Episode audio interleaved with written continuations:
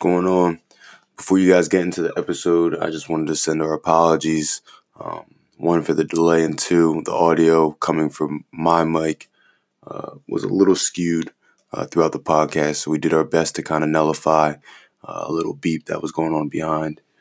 Um, still sounds good, and then the second half of the podcast, when Joe gets on, it uh, gives back to normal. So thanks for bearing with us.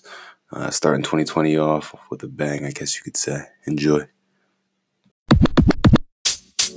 Welcome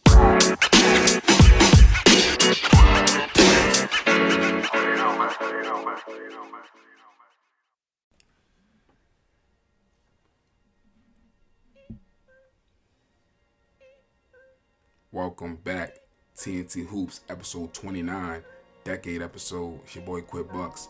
Man, y'all know the vibes. Got my guy answer to the left of me. We're just going you know, run down, you know, topics from the last 10 years of our lives, right?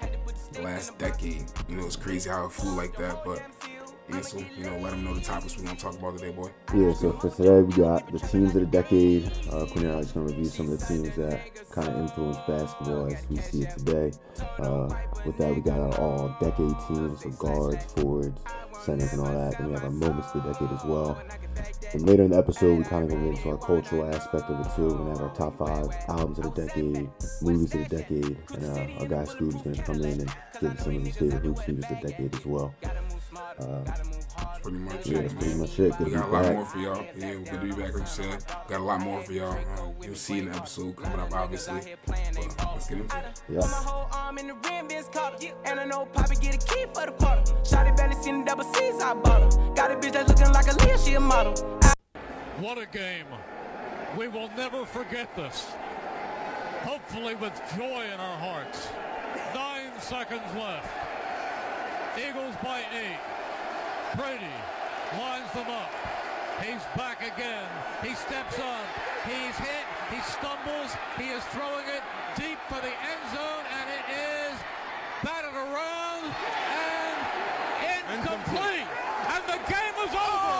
The game is over. The Philadelphia Eagles are Super Bowl champions. Eagles fans everywhere, this is for you. The Let moment the of the decade for me, for sure. Yes. First championship. you know I'm saying in the city, in the fo- football wise, you know the city loves the Eagles more than anything. I don't care what the other four sports do. The Eagles will always be the, like Philly's Yeah, team. it's Like football you know what I'm saying? for It's sure, football for town sure. for sure. You know what I'm saying? We get that advantage when it get cold out. You know what I'm saying? Every single year because you're coming into Philly. Yeah, it's hard to play in the Linc. The Linc is top three hardest places to play football. Right. And it's, I mean, obviously our team's talent matters, but it still gives every team we pretty much have a great advantage just because of how crazy the city is and how passionate the fans are.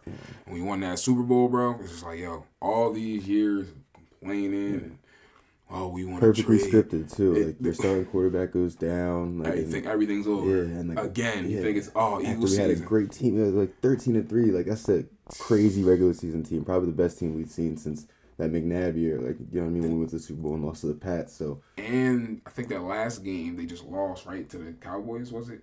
I think they like rested their starters and lost. Yeah. So they would have been like fourteen and two. I mean, say Car, which you know what I mean? crazy. Like, Like, that would have been yeah, I was definitely the best Eagles team team. of our life. Um, and it's kind of come full circle because we're back here today, 2019, uh, January 5th, and we have the Seahawks coming into town, and once again, we've snuck into the playoffs with the ski mask.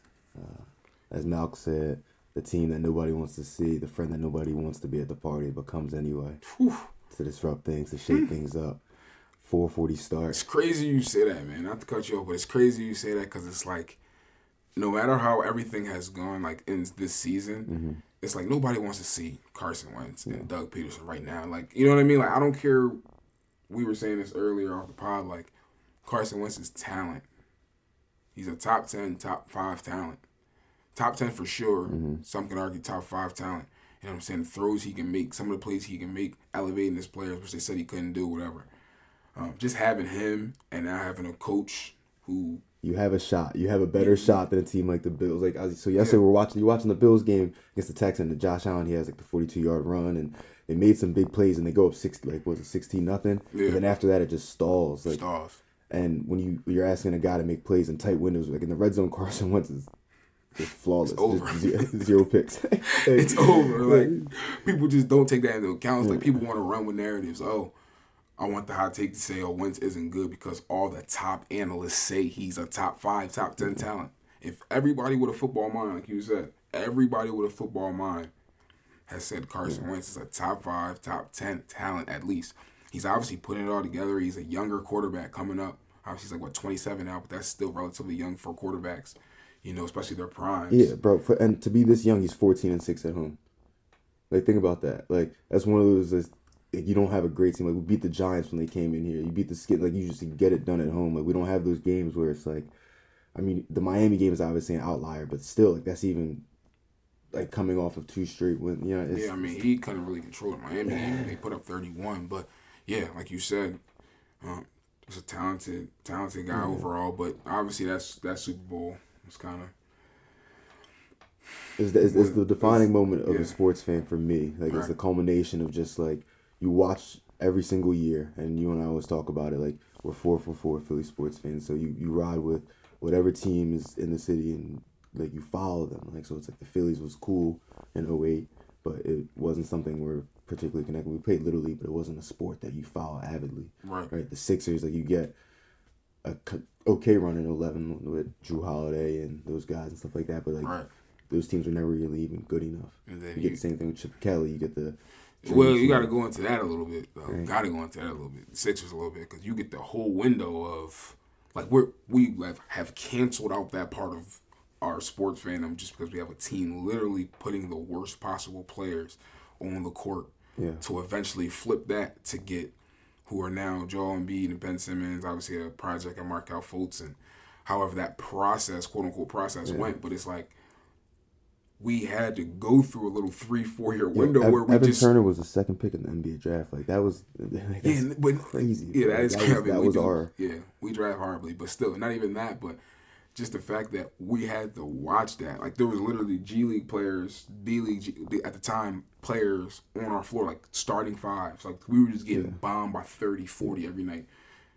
Clippers, I remember it was, it was a clip. Uh, Blake Griffin had like three dunks in a row. Like Jamal Crawford, like between the legs, threw it up. Blake Griffin, like windmill or the fast break. Like they were doing whatever. You know what I'm saying? It was that type of team, and we had to go through that in basketball. So the Eagles are the only thing that's been consistent. only like, bright spot. You know what I mean? They're state. They're consistent and throughout. perfect transit. Like not so not perfect, but it was from Andy. Chip had a couple good years. Like as much as we hate Chip Kelly, like we had exciting teams here. Like Foles was solid with them. Um, the Vic year was two cool, years, yeah. one or two years, I think. Chip Yeah. was good. I think he was here for three, right? Yeah. Four. He was here for three. Like I think the last that back end year was bad. It went sour quick. yeah, then we got Doug, and Doug came here, turned it right up. Like ten and six year. Like, it's just it's been great, man. Like just to be an Eagles fan and just to kind of win that championship, as you said, after odds are stacked against us, and then last year even coming back to win a playoff game when Foles comes in, rattles off four straight to get in the playoffs, beats the Bears. Like, so it's just Right. So I'm just thinking, what, what was the so. Doug's first year nine and 7 mm-hmm. second year thirteen and three, third year I guess we went nine and seven last year, and we went we went nine and seven three times. I mean, but got in the playoffs. It was just it's situational, and the team heats up towards the end of the year. And it's I think it's a it's more of a testament to Howie Roseman and getting younger guys in here so we can win games more consistently throughout the year, and we don't have to turn it up Yeah. and be a perfect team down the stretch every single year, which is good in football though, because if you're hot going into the playoffs, that's That's all that matters. uh yeah, That's all that matters. We've seen that Giants team. What year was that when they beat the Patriots? Yeah, they beat both the two years. They beat the Patriots, but Yeah. it's- But yeah, the year, but I'm talking about the year they were nine and seven and they rattled off like what four, eight in a row or whatever. Um, they, they had a pass rush and had, uh, yeah.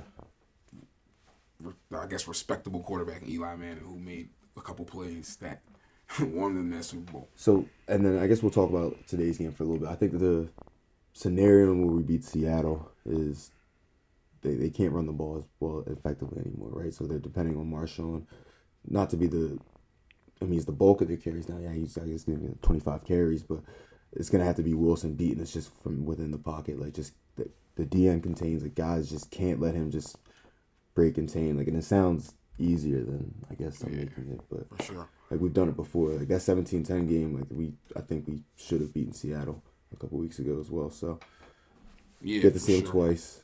Um, we It's get all to- of our guys rolling, so it's, yeah, It's hard to beat a team twice, twice, at home. Yeah, Like, at home, and then this one in the playoffs is like the pressure's kind of still just on you. yeah. Um, you know, because you're supposed to be the better team. You're supposed to come in here and beat us. So Yeah, Ertz gets Like playing that. too, which is that's a I'm fucking scared. I'm scared with that. But I don't Why- know. why we you- just rocking out or what? Like, bro, they, they. I mean, they said it was like a little tear, a little. Small laceration in his kidney like, Yeah. from his broken rib. Mm-hmm. And he said it. They said it was healing. Real, it healed real quickly. He's playing with that like jacket. Yeah.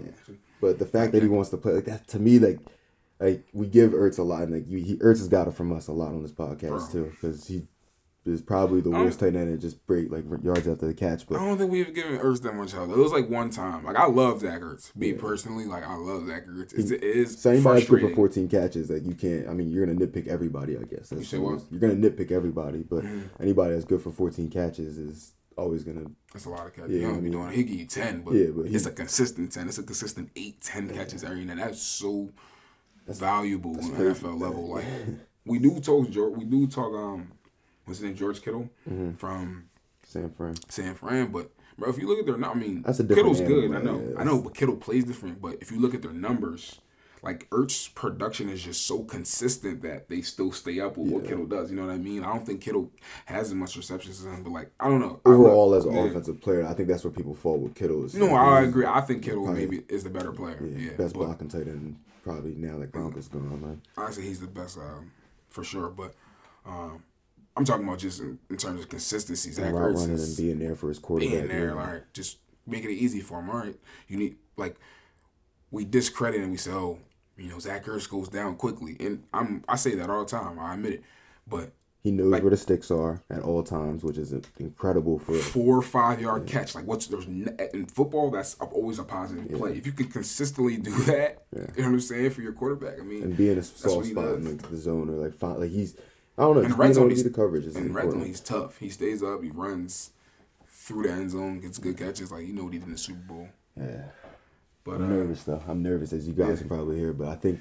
you know at this point, man, anything is possible in the league. so we need a, we need a prediction. We need a prediction for today. Uh, 27-24, Birds. Um, okay. yeah, So Carson Carson hooping a little bit. I mean- 27. per usual though. Yeah. Per usual in the league. After that, got to go to San Fran. And it's a seven. If we beat San Fran, I mean, it's that's not talking about the other. Yeah. Because you don't know. I don't know if you do. You think the Saints are 100 percent beating the Vikings? You giving the Vikings no shot? Yeah, there's no shot. I guess shot. this is. The Never can say there's no shot in football just because it's, a, it's one and done. Like the Vikings just beat them two years ago. Like that psychological, I'm telling you, that psychological advantage. They Brees- just beat them on Brees that is- bullshit. He might be, yeah, Brees on he, some he's the shit. he's the last of that that generation that's left now. Now that Brady's out, we saw Brady lose last night. Uh, he's the last of that elk that is in the playoffs now, Bro, if they if he Yeah. if they lose, bro. And I, I just can't see. I can't see that. I can't see it either. Going without Brees, that's. I don't even. I wouldn't want it to happen now that Brady's gone. I ain't gonna lie, Yeah, but I kind of do because I don't want to play that. it's his, still, it's his Manning year, bro. It's his Manning year. Like no, it's not his man. it is. It's his last real. But he's tough. Like he Peyton Manning's last year was he was not Drew Brees. What Drew Brees is right now. Yeah, their defense isn't even This team is built right now to win a Super Bowl. Like if if I don't if they don't get it done this year, Yeah, we're coming back strong. The Cowboys are coming back strong. Like the, the NFC is Cowboys are not by far the, the toughest division in football right now. It's just gonna get a little tougher next year.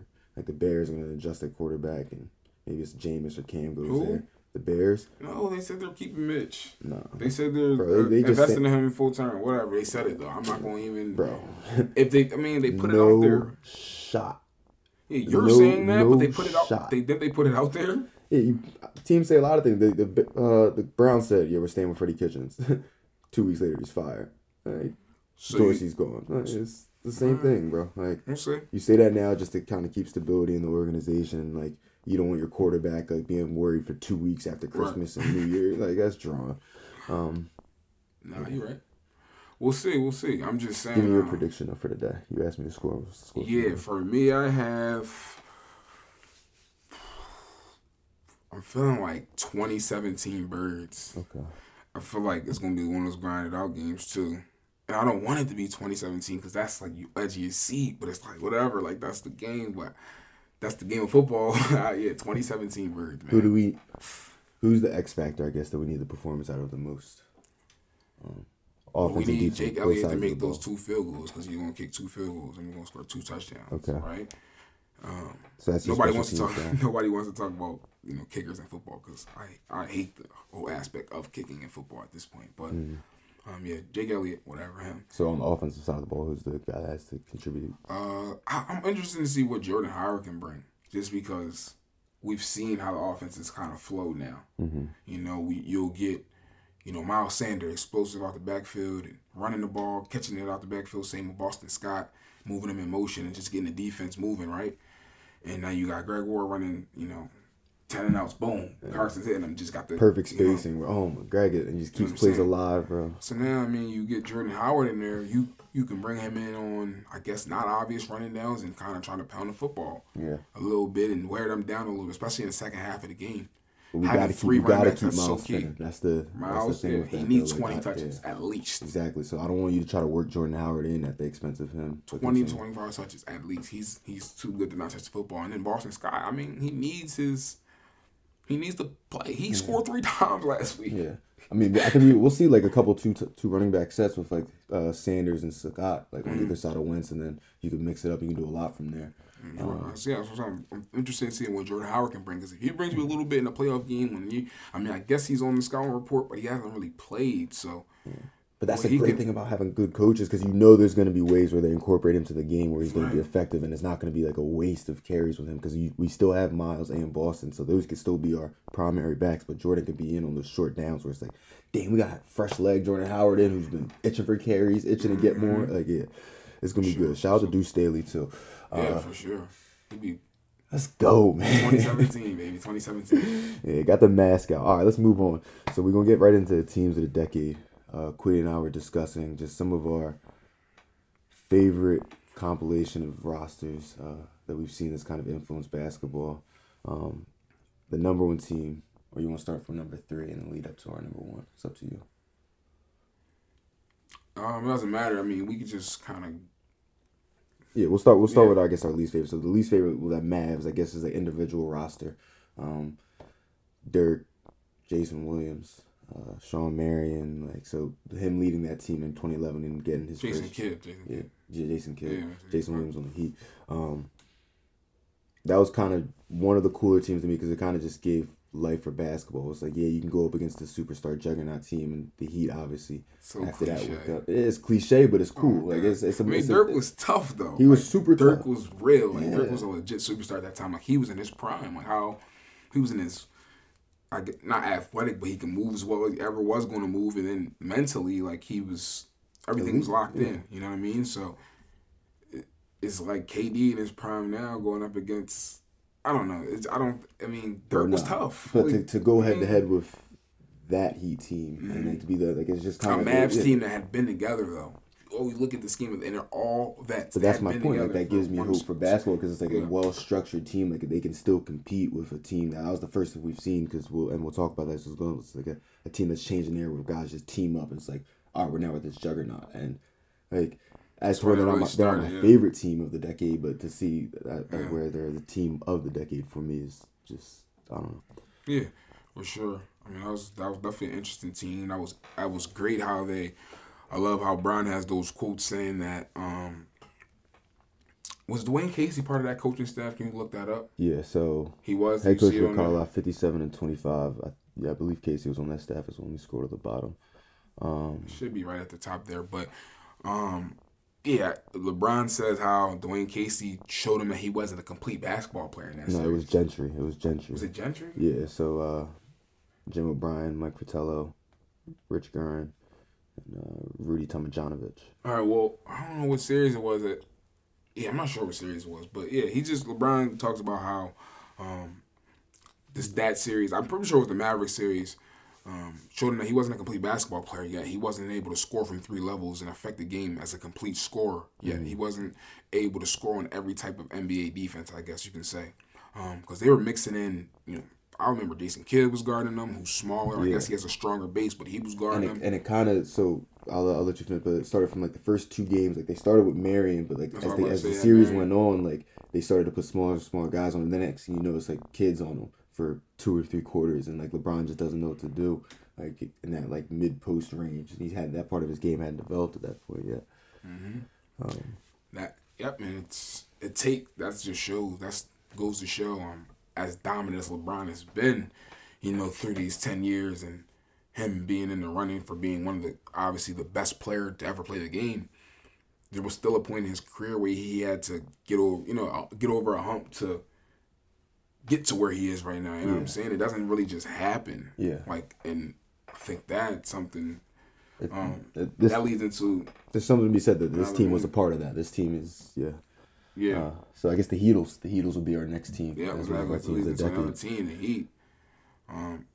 66 and 16 regular season. That was the team that won that 27 game win streak. Where it was just- 66 and 16. I, I remember in that year, uh, that was the 2012 year. So that was the year after the Mavs to beat them, and they were just Stay on that, but real quick, what do you think? If they were 66 and 16, what do you think the Lakers are going this year?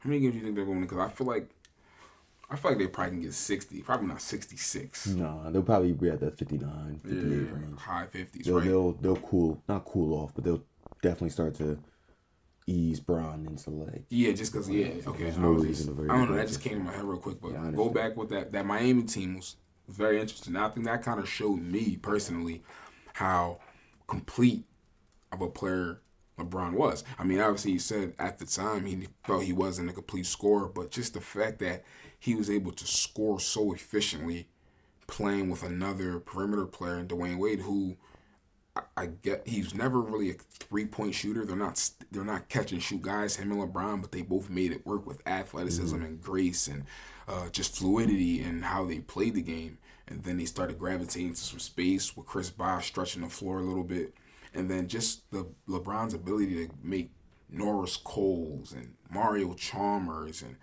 just you know average NBA point guards just play well in in you know big games just because of the ability to draw so much you know draw so much attention and you know get guys open shots it was it always it kind of showed me like all right this guy is like like this is it you know what I'm saying as far as like making the right basketball play this is the LeBron's peak of a basketball player. Yeah. There's there's nothing better than this, and it's just right at them at that that them heat years it was like that second year third year like impossible to stop. like That this was- when he really figured it out I was like damn this dude is like you Yeah, really because that was it was two years after the Miami because they beat the Thunder in the lockout year, um, and then the year after that is the year when they really turned it on. Like so, this is it was definitely They've been that- together for a little bit at that point. They lost in the championship. People really was questioning LeBron everything. I'm talking about if he lost again, I don't know what was going to happen. Like if he got that far in that point of his career after going to a team to supposedly, you know, stack up and win, Yeah, and didn't win and chip. didn't yeah. win. Yeah, people he won two of them things. He said, he said that thing stank, don't it? Yeah, he has 16 and six in the playoffs that year. Uh, Who? Um, the Heat. That was the year they beat the Spurs. Um, Yeah, the yeah, Spurs bounced back and beat them the next year. Uh, then the last team, um, our team of the decade, uh, Golden State Warriors. Yeah, just I, I was going to say just there's a few of those teams, the Warriors teams that were just crazy dominant. They had their run here in what the last five years of the decade, Mm-hmm. um, or last six, I guess.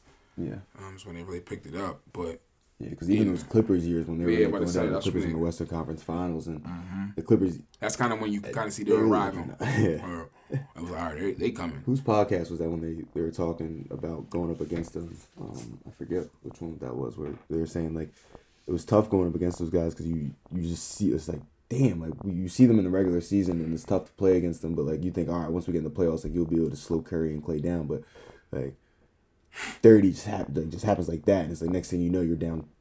What is it? 14, Yeah, 15. 14, 15. Little quick little Yeah, and the series is three two, and the Clippers had to kind of claw back. Yeah, so Yeah, yeah. So definitely a dominant franchise. You know, you got Steph. They built it around Steph and mm-hmm. Clay, and then you get Draymond that comes in. So you got those three, and then you know you kind of build like a, a deep team around those three players because they they all maximize their abil- their you know their they all maximize their ability to the best level. Like their their their playing styles just meshed. You have two shooters. um, that can both handle. Uh, people say Clay can't handle, and Clay, you know, he's not a crossover. He knows how you to get to his spots. Yeah, he gets to his spots, and yeah, exactly. That's all I have to say. He gets to his spots, and he, you know, he shoots efficiently. He makes the right passes, and he plays basketball in the most fundamental way so possible. So unselfish too. I To, think ha- that's yeah, just like not to have that next to the best shooter ever, and to be the second best shooter ever. You know, obviously we didn't know at that time, but you know, we saw that as the decade Mark progressed. Jackson was trying to put his D. Like, He's trying to tell us. He's trying to tell us. But yeah, having those two and then Draymond, who a guy that just bought like Steve Kerr. Like people say, oh Mark Jackson, Mark Jackson. Yes, he did build that team. He was the Brett Brown of that situation. he wasn't letting Draymond spin as how Steve Kerr is right now. Like Draymond really started to turn into a the really the point forwards as we see today. Like that is not Lebr- not called LeBron James. Yes, bro, right. The guy that you can give the ball Exactly to off for the break and being able to in the middle of the floor make the right decision, either kick that shit out to Clay or just To give it have a guy like that that does not Yeah. care about shooting, he can score though. Like Yeah. Draymond, like couple, like he can take that shit right to the cup and just you know, and that that's where You the saw he is. played in college, right? Yeah. To have that guy just like, all right, cool. I know I have the two best shooters, and I'm just I'm gonna find them, and then on the other end, I'm just gonna be the enforcer and just lock anybody up. So then you got those three, and you just put a, a respectable wing in Harrison Barnes. Harrison Barnes, slide him right in, and then boom. As as well as those three guys are playing, slide Harrison Barnes in there, slide a center in there, Bogut, who can, you know, screen, pass, rebound, you know, defend. Boom. That's it. Yeah, and and so And then you another have, thing. you that- have hold real quick, my fault. You have a deep bench because those three guys haven't.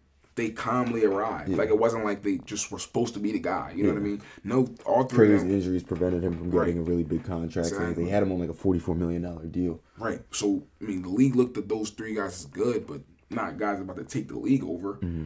And that's why when people say they cheated and all this stuff, I'd be looking at it like, no, like how can you say that? They drafted these guys. They added one free agent, which we can talk about now. That next team that had a KD. Yeah, that 2016, and, and they turned their team right. They turned their team up a notch, and everybody said they were scared to play the league, and KD didn't want to compete, and you know that's obviously a part of the decade, and it, it, it was a dynasty, bro. Yeah, it was it was- was, it was was amazing. It was it was amazing to watch and impossible to stop. Yes. So here's my question for you: Is was that?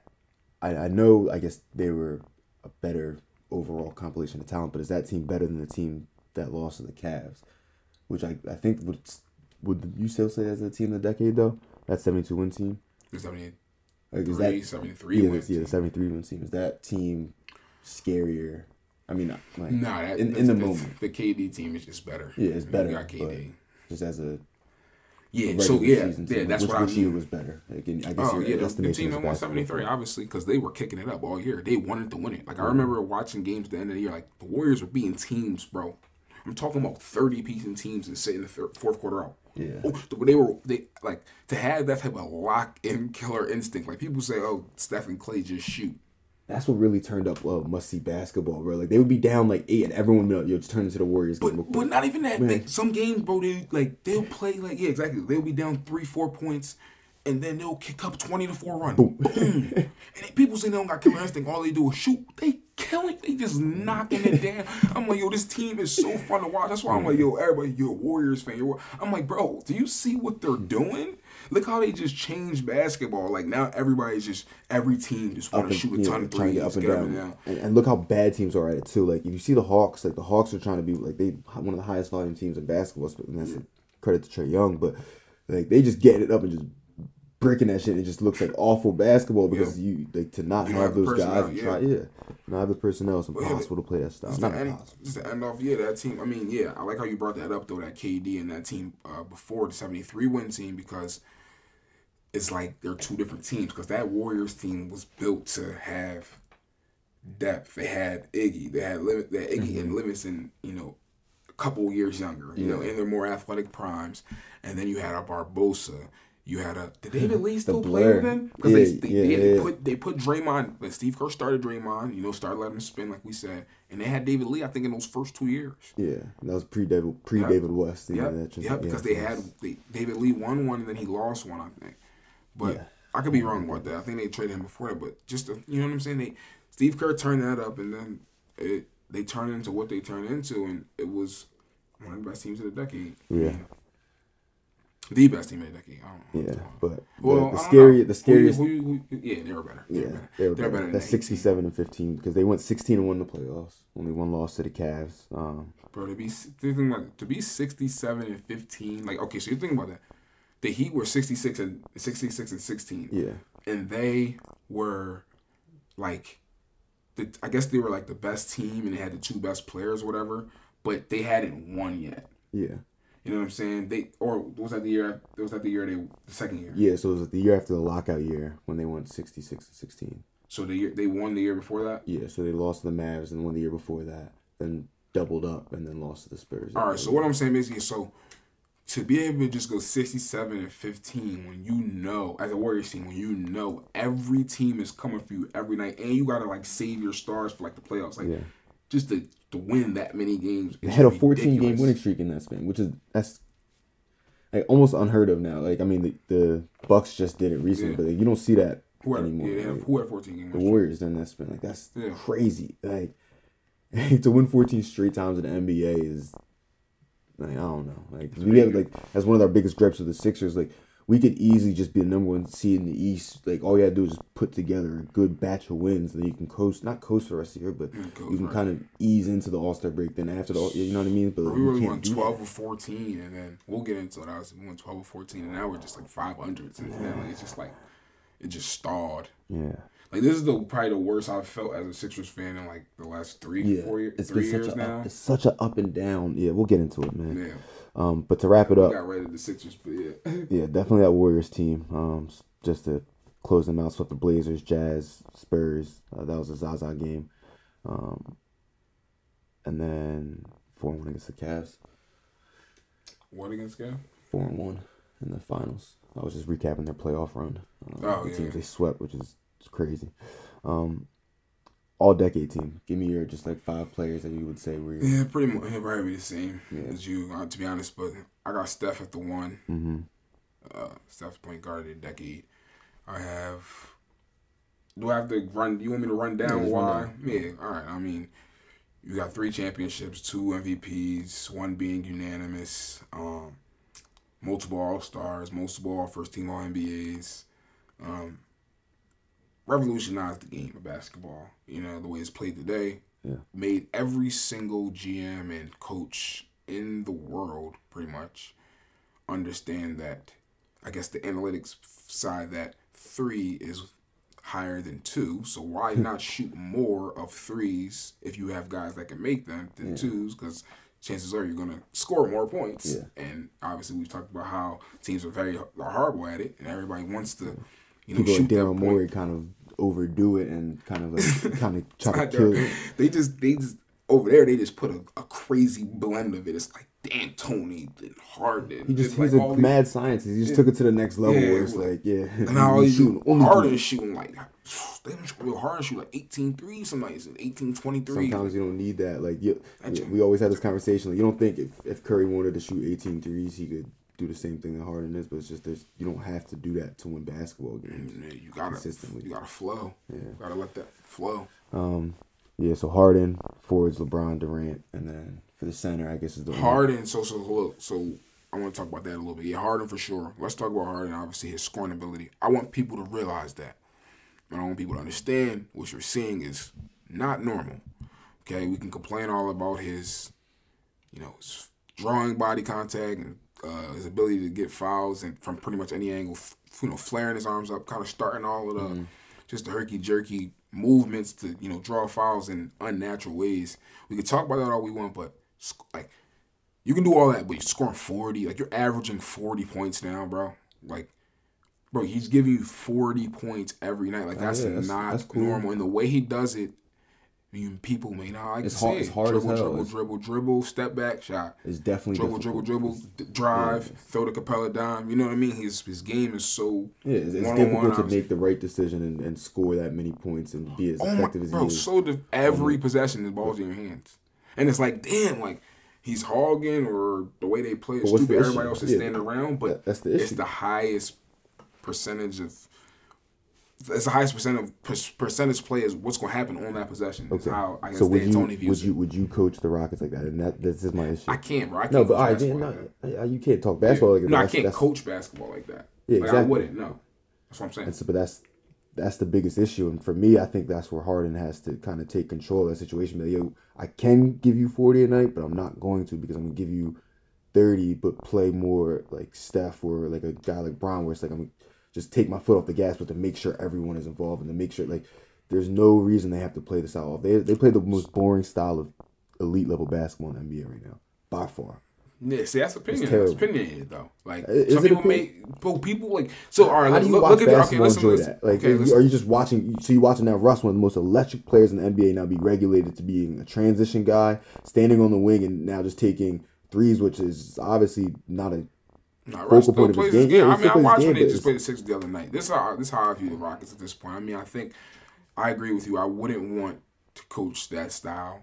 I'm not saying I wouldn't want a player like James Harden, but that would be tough because like at this point, like that's what his game has become, and it's so it hard hasn't to become that. He's he's better than James Harden. So we saw him with the Thunder. He's so smart, and when you put him in, with the Thunder. that was, like, I know, but like you like you could see the the, Seven years ago. the kind of role that he was playing with that in that offense. Like he can, But listen, no, this is what I'm, this is why I want to say. I'm going to give them the benefit of the doubt for this year. I want to see where they go. you know, but like, Well, no, I wanna see where they go. Spade spade. Like you know where you know what's gonna happen. What's going to happen? What do you think is going to happen? They get to the West, and like so they're gonna get to either the Lakers or the Clippers. Okay. And both of those teams are just you're not gonna be able to compete or just outgame them in a seven game series. Like I'm sorry, like Harden, like when things tighten up, like yeah, that, that, that you can give me the forty, but it's not as efficient as your forty in the regular season. And then the rest of the other guys, things are a little bit tighter, and they're not as like that open three for Eric Gordon is no longer just wide open in the corner. Guys are closing out faster. Things are tighter. Like it's just you're not getting all those calls. Like it's it's a thing, bro, and we've seen it for the past four years. So basically, you're just, with putting, you're just putting both LA teams over the Rockets, and you're saying there's no chance they make it. Okay. Those teams They'll lose to one of those in the second Yeah. round. those teams are in a whole different class to me. Okay. Like especially watching. See, I don't when- see it like that when anymore. the Lakers can I turn see it on, bro. I see it. As a, I see it as a three team race, and I, I think it's crazy because I had Houston. I think I had Houston as my top seed, didn't I? Yeah. I believe I had Houston as my top seed to start the year. Um, thing with the bro, the Rockets, the Rockets best. One thing I always the Rockets best is as good as anybody's best, and it, it's I mean better. It may be better. Like into that. Harden's forty with Russ is like 25, 30. Like that's hard to stop. That's but that's so hard to tap into. We, we, we see it like it's so difficult to tap into that As far mix as- every single night. Like I understand, but I'm saying if he can sustain this, like I don't. That's why I said I keep telling you I wouldn't want to coach this style because it's like you're relying on a guy to produce so much every night, and obviously he's shown the ability to do it on a consistent level. It's just like the odds of it happening. there's just so much more room for than playing a, a brand of basketball that s- swings the ball and gives everybody a flow and a, and, a, and a feel of what's going on. Whether you be a guy that doesn't get many touches, but you you still you still feel you're still a screener. You still sw- and they don't have any of that, of that in their offense. standing around. They Kobe put it the perfect way on the Knuckle Up podcast. We talked about this Yeah. before the last one. We lost it. Um, like the triangle was so important is because where it wasn't like giving plays every single like possession down. It's just like if a team was pressing you higher above the three point line, we knew in this situation guys would be cutting back. to power just give it to you back door, mm-hmm. and then like it it would just put you in situations and spots, and you could go off for thirty. But at the same time, like it's, it's within the rhythm of what you guys have structured. And he even he took a jab at D'Antoni. He was like D'Antoni just defensively like when like like he was going off within the triangle, like and so say like Wilson Chandler was guarding him, D'Antoni mm-hmm. would just not double him, and he'd be like he wouldn't adjust to when someone is out gaming him with the triangle, and so like that's why I just I don't respect his game at all. He was basically calling him a fraud in my estimation, and that he was just like there's so many situations like when they played the Suns when he was just so stubborn in his ways, like offensively with Nash. You can see, you can like see stubborn in Mike D'Antoni's face. Yeah. Like you, you call a timeout, you can see him. He like, why? How's like, it not working? Yeah, like yeah, like you can see his face. It's funny. It's funny. Yeah, I like, I love that take. Honestly, I ain't gonna lie. It's bad. It's true. It's true. It's true. But um, like I said, man, that We'll see. Like we'll see. yeah, We'll, see, again the because it's like Yeah. that's uh, yeah. He always asks whoever like Steve Nash. They were all tired, exhausted by it. I saw a tweet. It was like, okay, Harden scoring forty, right? But can he like y'all can still win if he tones it down a little bit and just lets other guys you know, make shots. Like they act like uh, like guys like Ben McLemore. They can play and score. Bro, it's cool sometimes for Austin Rivers to have 24. That's what I'm saying. So exactly. So I mean, you turn these guys into cheerleaders, and sometime, okay, when I'm not in the game, I mean, it's just it's, it's a tough. It's just a tough situation. It's a double edged sword because it's like he's doing so much and he can produce so much, but it's like you all for to what extent to what expense is like you you're going to make the playoffs and postseason and you're going to be playing these tight series and now you you done scored 40 you done scored 40 four, four times a week the last month of the season or whatever you know playing in whatever playing in Orlando or earlier in the year playing in Orlando you know in November going hard. Uh scoring 50 points over and over and over. It takes a toll on you man. I'm basically running you know running out of ways to explain it but it takes a toll on you.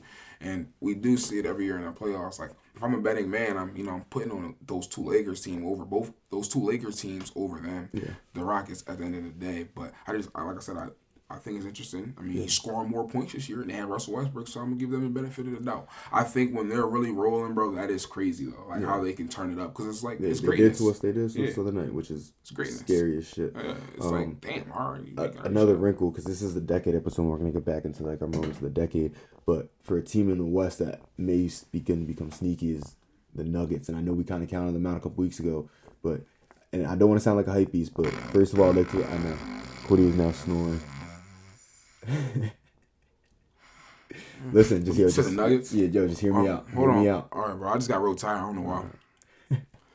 Listen, Sleep, bro. I- bro, not believing bro, in the Nuggets. Go ahead. You, bro. go ahead. Please talk to me. First of all, I'd like to apologize to Michael Porter Jr.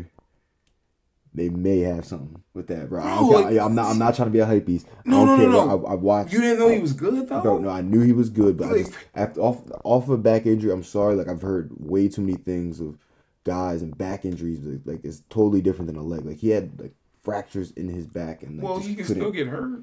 Yeah, he could definitely He's still a get hooper hurt. though. but- Like that, you can't no, question this that is my first. talent. All right, so kind let me let me All finish right, but explaining. I'm just saying, I- like I people are acting so surprised about this shit. This is like, bro, like Bro, we how- saw he was. okay. So how did I know he was off of his high like his high school tape, and I saw him with uh, two games at Missouri? That's that's all I had to watch. Bro, he's a hooper. Yeah, I know he's a hooper, but to Alright. see him be able, like, I don't care what you say. Like, I have to see in the NBA. There are plenty of guys that can do it in high school. Um, he didn't really get the chance to do it in college. Like, I, he looked nice, obviously, but to see him now and how easily he got 25 against Indiana, who's n- like not light.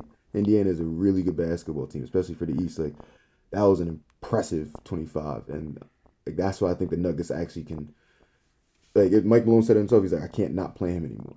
And their other like that Nuggets we talked about this, their deepest team in basketball. And obviously, they can't figure out a way to be consistent. I actually disagree with that now. Really? Yeah. Okay, well we'll, get into it. No, but they're one of the you deeper know teams. you know who I think is the deepest team in basketball. Who? Take a guess. Sixers. Hell no. What? I, I just Bro, the Miami. Heat, bro. Okay. Yeah. Bro, they I was I was looking at the, the roster the other day, and I'm like, bro, think they have Goran Dragic coming off the bench. Yeah. They got Tyler Herro coming off the bench. Like those are those, both those guys can easily get you 20. Like e like they get you 20 in your sleep. And then they had they got Olynyk, they got Win, Winslow doesn't even play. Like Winslow hasn't even played. Winslow, uh, Dion Waiters hasn't played. Uh, James Johnson. I mean, bro, they have so many guys, man. They got They, a lot they- of talent. They got a lot of options too. Like so, they're gonna be a a, lot team of different ways they can mix lineups. Like, yeah. come better and make a move. But I'm telling you, just watch out for the Nuggets. That's all I'm gonna say. right Duncan now. Like, I'm not- Robinson I'm and not 10 calling them threes. No, no, yeah. Talk about the, the- Nuggets. I'm not Nuggets. calling them the elite team in the West or number one team in the West, but they they needed scoring to come from a consistent spot that wasn't Murray. Like because Murray just can't be your number one offensive guy, and Jokic. I don't know what happened. Why weren't they playing them? I haven't really been monitoring the situation there. I think it may have been like a minute restriction. Yeah, no. So it was a minute restriction, but Malone was saying like there are other guys like on the team. So it's the the Bartons, the fucking the Morris. There are other guys on the team that deserve minutes over him. You know what I mean? So it's I mean, not if they're not better than them. I don't know. goes, I, I don't know the like, it goes situation. like quarterly. You know, the coach looks at the season like the, as you Yeah, said in yeah. quarters, and it's like it got to a point where MPJ was hooping so much like he's had to give him extended minutes, and all those guys in the locker room like real happy for himself. Yeah, I I think I think the Nuggets can start to make some noise if he can become an actual cog. Maybe not. What noise are they making? I mean, we'll see. But they, they were the number one team in the West last year, and they They're not getting out the second round. they took a dip. All right. and that's that's uh, it's a consistent thing you can say about any team. Yeah. Sixers don't look like they're making out the second round again, so Yeah. we can say that. All right, we'll get let's go let's go back into the decade part of the episode. Um, finish out the all decade team. We'll put the way at the center just because he's probably been the most consistent center um, from 2010 to 2019. Moments of the decade. Um, right now, you guys can probably hear uh, Mike Breen walking us through LeBron James probably the craziest player of his career point at the peak. changing the complexity, changing the complexity of the NBA, and cutting off the Warriors dynasty for a little bit and changing, uh, making Kevin Durant become a Warrior, making the Warriors have to go out and say, "Look, man, we got to get somebody to stop this dude."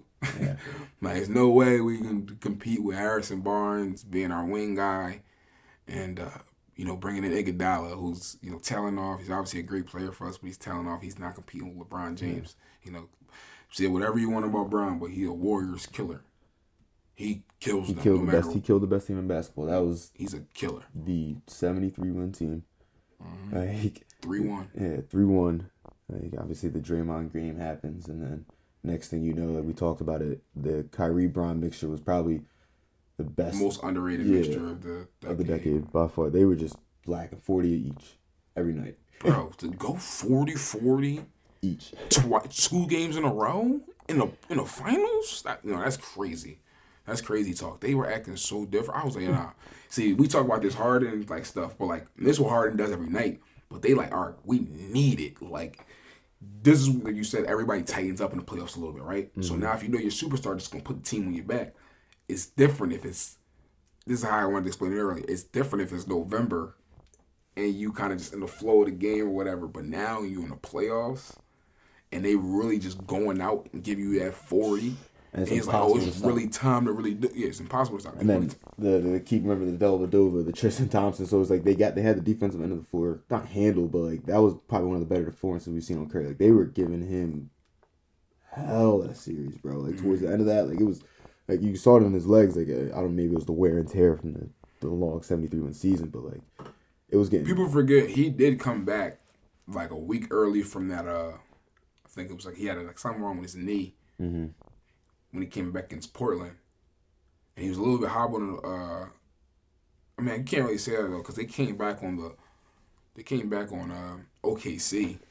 3 1 on OKC before they got there. So you can't even really use the injury. At this point, I used to always say, That was the Steph was greatest hurt. playoff run of, of the decade, bro. What? That that 2016, 2017 playoff run. Like just even Everything watching that was that, yeah, right? that, that, that series alone, that Western Conference Finals series, that was the end of the Thunder as we knew them. Like that was when KD was like, yeah, I can't do this shit anymore. Crazy ass moment, right? like, Klay, like just Klay bringing the Warriors back from the dead. Like, I was, I remember why I was just like, damn, bro. Like, see there, and that's another. It's another aspect of talent can get you like talent going to get you so far. You need the fluidity in the offense and the movement, and that's what the Warriors beat the Thunder with. just betting on that, you know, eventually that's gonna prevail. Yeah. Like, you just keep playing your game, keep playing your game. Because KD and Russ were black and leading up to that. And it's both. They're both. Yeah, exactly. And they both. And, you know what I'm saying. Steph and Klay are good enough. You know what I'm saying. They're great enough. Their talents are good enough to rub off on, you know, everybody else. So that did, yeah. And the Thunder, as we know them, and uh, they went and just. I mean, they killed. They killed the Cavs. Like every time they played the Cavs. I mean, they lost to them on Christmas. I think the one year. And then by the time the finals came around every year, they were just kill like destroying the Cavs to the point where people were just saying, "All right, Kevin Durant's the best basketball player in the world." Um, which is you know Yeah.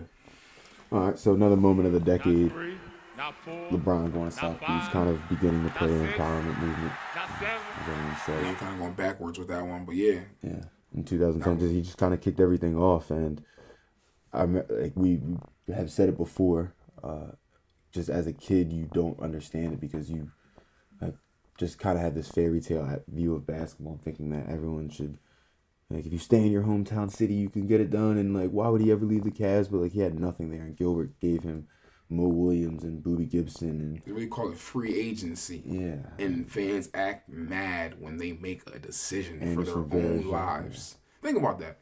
And I'm fans. Like I hated LeBron James for going to the Heat. I can admit that now as a 24 year old man. Imagine like, living and seeing Cleveland, Ohio for your whole life. You get drafted, it's like, all right, I'll stay here for a little bit, like, Bro, and then- turn the city up. Like every day, you looking at buildings. Like, now I'm looking at straight. and then and then your owner is who your owner is. Yeah. And a pretentious and- and- rich billionaire who thinks he's right about everything and just doesn't really care about his. Bro, and like you trying every year, you're pushing, you giving your all, giving your all, living in Cleveland, you know, probably just starting to have kids at that time, living in Cleveland, giving your all.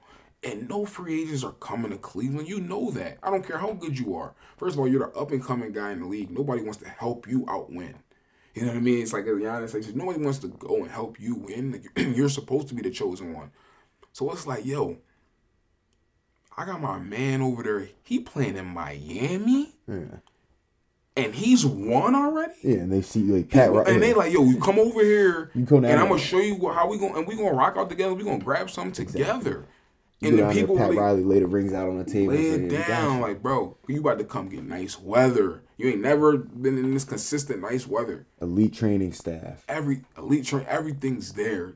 He culture is different. A Everybody a knows that. solid team without even without Wade right there. Like they had Udonis still. Um, you had Jason Williams that was there as, as your guard. Like you know what I mean, those they was walking into a Cavs team. But then you also have Wade and Bosh. It's it's the Cavs times a million. I don't think Jason Williams was on that team. You keep saying Jason Williams. No, he definitely was on. Was of he on? yeah, he was on the number fifty five. Yeah, but he was on the team way back in the day. No, was am I tripping? Damn. Yeah, that was Brian. My yeah. fault. Listen, I'm a little cooked. Who did, did not have a what? They had uh, they had Chalmers. Yeah, Chalmers, who was they backup? I mean, they had Norris Cole in the second Norris year, Cole. but they had they had a couple guys, bro. I don't- point guard. Damn. Did, did they have Jason? No, they didn't have Jason Williams. I don't know. I think they had Maybe Biggie. Cook. I don't know. But yeah, I mean, regardless of the situation, uh, he went over there, bro. Like that's a life decision. This man went to Florida. You know, better like we said, better And he weather, killed better him. And It's only because he went on national TV and donated a million dollars to charity, which is even crazier. Like he made a he made probably 30, 40 kids' lives exponentially better just from that one event. Like he raised a million dollars for the Boys and Girls Club, uh, like like just America or for Cleveland, I forget it, but like that alone, like that's more than what any American could say. Like, what would you what have you done recently? So This is my formal apologies. Yeah, LeBron I'm sorry, James. LeBron. I really hated this man. It's like, yo, it, but even that's just a young mindset. You kind of it's a competitive type thing. You're like, yo, you want you don't want to compete, blah, blah, blah. That's kind of how I was thinking about it. I wasn't thinking about it in the human aspect. I couldn't think about Boston ran you out of your own city. it in the light. I man. think about it now exactly. So That's corny. And, and everybody gonna run with that in sports because that's what it is. I mean, that's what sports is about. there needs a narrative. Um, and then the, Shout out Brian James, second best player ever behind the goat, Kobe Bean Bryant.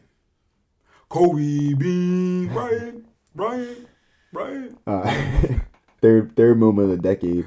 Um, I think this is the most important, just because it kind of spurred the player empowerment movement and all that. But it's the lockout year, um, the year that he beat the Thunder for winning the chip. Um, just for multiple different reasons, but I guess we'll first talk about just that summer of the lockout year and seeing all those guys kind of going to the Drew, the Goodman, or the Rucker leagues, and just, all yeah, that, all that. And it was just to see Yeah. guys Right. playing together and just So dope. killing just regular kind like guys that are high D one. Like these, these are leagues that are that not the average guy can get into, right? And like these are leagues where we see like the highlights every single summer, but every single player in the NBA where it was like a elite caliber was in some sort of run. right. Yeah. So yeah, that was that was. I mean, I think I I think I, I that was one of the things where I appreciated in the moment. Like mm-hmm. I always still love. I know- So I keep saying I hated LeBron, but I still love watching like guys play. So you know, I still love watching LeBron and KD go at it at those moments. So I, I understood it while it was happening, but like right now, thinking about watching like if all that happened and these guys were playing in like the truly over the summer, like the NBA wasn't here, like that'd be so dope. Like Yeah. it's so dope to see guys, all these guys mixed up on different teams. Oh, there was like 59 points when KD and Bron went head to head. Like it was like 59, 48 points. Like Yeah. Kobe was hooping in the joint sometimes. The, the Wade and Bron mix. I was I saw. I remember I saw a John with Steph through a oop to KD. yeah. Um, That was one of the that was one of the moments of because it was like the ball is life video, the 50, Yeah. top fifty moments, Yeah. and that's kind of weird because like that could have been like the I guess the seeds of that relationship. Like, those two, yeah, no, for real, like bro, uh, that's like no, those dudes, those, those guys be together on like the USA teams and all Yeah, that. They like- all star, not no, they, I guess not all star teams yet. so think of the But they timing. knew each other their whole lives. I know, but the. Thunder lose that year four one to the Heat. Like during that lockout, he's like, "Damn, I was just running with Steph." Like, huh. And then you gotta go through another year with Russ, and it's just like, Ooh, yeah, you know what I mean. So it's just like, another like- avenue. I never thought about it that way. That's So, true. like that's your I first mean, you, yeah, you gotta think about how these guys gotta look at stuff too, because you know we're younger, bro. We didn't see all that shit. We was young. We were like 14, 15, like the beginning of the decade. So That year Um, was we- lit for them, and then like, next thing you just damn, like we could have had them. Like that was the Thunder's best year. Like that was the, their coming out party. Like you got to think 'cause the next year they lose Harden. After that year, Harden goes to the Rockets. That the Thunder jumped the gun on that. I guess that's another moment of the decade. They didn't want to pay him the extra four point four mil. Like Bro, how mad do you think KD was? Like, I don't know if he thought they needed to get rid of one of those two. he knew what I- was. He probably yeah. just didn't have. KD was probably so cool with every like those were his boys. He wasn't about to be like, yo, listen, Sam, you got to get rid of Russ. Harden is the guard that we need to be playing. You always say it's like Harden is our guy. Like he didn't have the best series against Miami, but he needs to be.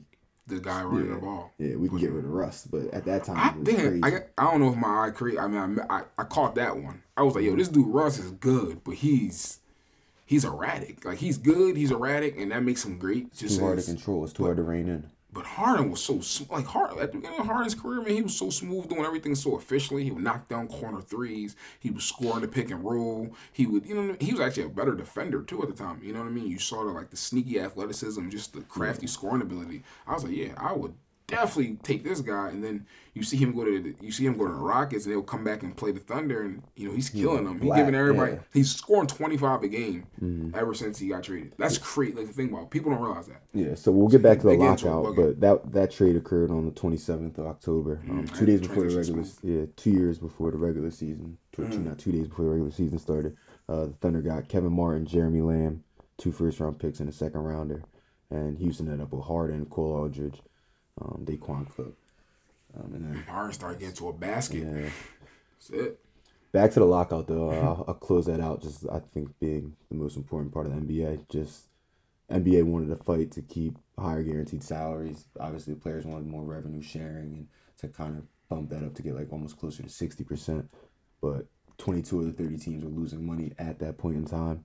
Um, and it was just kind of harder for those smaller markets because those small like teams like OKC, that's where they're running into the problem. Like they didn't want to pay guys like KD and Russ like top tier dollars, and then basically have the owners making damn near zilch. Yeah, from Um, it. Mhm. And so it basically ended up, and this is also a shout out to David Stern who just passed away, but uh, he kind of strong armed the NBA PA. Like they, the, the owners definitely want it because now the collective bargaining is at 50 50. Um, and teams have like insurance policies for guys like the Brandon Roy thing. That was another thing I want to bring up for the moment of the decade. Uh, like getting that five year, $82 million contract and playing only 32 games, right? And like, Shout out B. Roy, man. He was gonna be a problem. I brought in. I knew that was your guy, so I brought in one of those games. Do you remember that? Uh, the Mavs series. So the year the Mavs won the chip in 2011, scored 18 in the fourth quarter. Yeah, for sure. Yeah, and they they still was a game four. You know where I watched that game, bro? Where were you at? Aaron's house.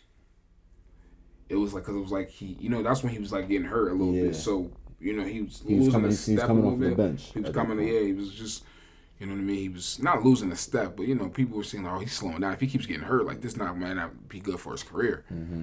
I mean, you know, he just still has so much craft and skill that he still just was able to do that in a playoff game. It was like, oh, that's Yeah. tough. So kind of just to jog your memory a little bit, they were down 23 going in the second half. Yeah, I remember that. Yeah. hmm Uh, turned up at 18 in the fourth. That Yeah. team, Nicolas Batum, Marcus Aldridge, Young Reed Fernandez, Right Jerry to the Wallace. cup, Yeah. right to the cuff to tie it up, and then I remember that. I remember that.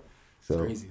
players proposed a 50-50 split, annual revenue, and the 72 games regular season. Uh, Something that we see is now the NBA is now rethinking about shortening the NBA season with all the load management things like that. Um, which they should. yeah, Come on, Se- 78, 76. Right, 76 to 78, that range. Take a couple games off, take a couple back to backs off. That's really going to make a difference. Yeah. I mean, in a great, you know what I mean? It's going to make a difference. yeah. Billy Hunter, current president of the NBA PA, uh, essentially lost the players two hundred and twenty thousand dollars each, which is crazy. That's why I think block like everyone was out of work at that point. Like nobody was receiving game checks. Like the season didn't start till what like two weeks before Christmas, and that's what sparked having five Christmas Day games. Um, because they had to load in so many games all in one time. Like that was the first Oh, Yeah, really? It used to be three, and so from then on out, it's always been like just a yeah. so- Christmas be snapping now. Never knew that. yeah. So Love your extensive research over there, Ansel Jackson. so I think that just and obviously with that with the lockout games and stuff like that, like that's kind of placed the NBA where we are today. Guys getting crazy contracts like the Jeremy Lin contracts, and like there was like a little wave, and now it's just like the I guess the well is dried up, and now we're gonna see like a, a renegotiated NBA. Uh, Dudes really be CBA cutting that 2024. check. It's crazy. you get two nice little seasons. You got a nice little NBA body, Allen Crabbe. You get like four years, sixty-eight mils. Tyler Cool. Johnson. Some- Tyler Johnson, con, just the hoop. I love it. Yeah. Um, another moment of the decade, Linsanity in 2012 um, for the Knicks at what two to three week stretch. Mm-hmm. Um, started after playing only 55 minutes, then started had a game against the Nets where he had 25 points, and then You can tell you the two against the games I remember from Jeremy Lin that stood out for me was Mm-hmm. the step back. Uh, not step back. He just walked him down top of the key Toronto. in Toronto. Boom, game winner. Cash. That was tough. And then I remember the February Kobe. 14th. You know, I remember he killed my boy Kobe. Kobe was like, who? Like, who? They asked him about Jeremy Lin. Kobe like, who? Jeremy Lin go give him 38. And they beat that. I was like, that's tough. Calm. That's tough. You going against the mom, but you always can tell your kids that, like, yo, I gave Kobe gas. Like, he was talking crazy before the game. Gave him gas. And Kobe was basically saying he ain't putting enough equity into this game for me to recognize bull. Yeah, he's like, fuck about this nigga. I'm gonna go win a chip. Um, Sadly ends with a torn meniscus March 24th. Uh, only 35 games for the New York at that time, averaged 14 and 6 that season. And then Melo kind of killed him being with the Knicks when they off man, the, Ro- the Rockets smartly offered him an offer sheet. It was like uh, three years, 25 mil. And when they came to Melo, they was like, Melo, what do you think about that? He's like, it's ridiculous. it's ridiculous that he would get like an offer sheet like that. And that basically confirmed that the Knicks weren't going to re-sign him. So, yeah You talking about for? Jeremy Lin. So Yeah. it was he had Oh, yeah, um, yeah, yeah, his yeah, contract, I but the Knicks that. had his bird rights, so they I yeah. remember that. yeah. Um, another moment of the decade, Blake Griffin just huffing on everybody for Just the huffing on 20 everybody, yeah. Season Kendrick Perkins, Mozgov. That Lob City era, that was a crazy era, man. People, a lot of bodies were caught. I mean, talk, dudes was getting caught twice in one game. Like Mm-hmm. Paul Gasol got caught nuts in the face, paws, like twice in one game. I'm talking about Blake Griffin elbowed him with the left hand. I always remember the one he elbowed him right in his face and just crammed it on him. Like he just used to jump super high, and like try to jump and make contact with you so he can be higher. Like Yeah.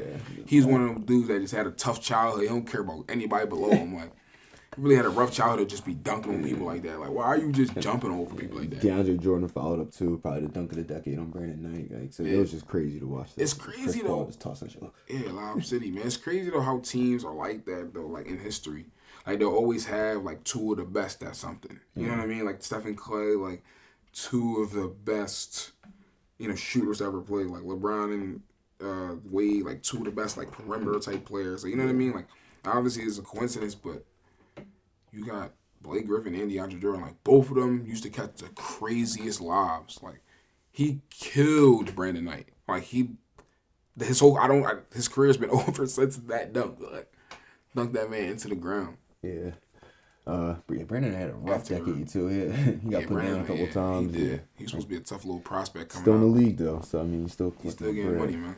Um, another moment, Donald Sterling that summer of 2014, just putting the Clippers where they are today.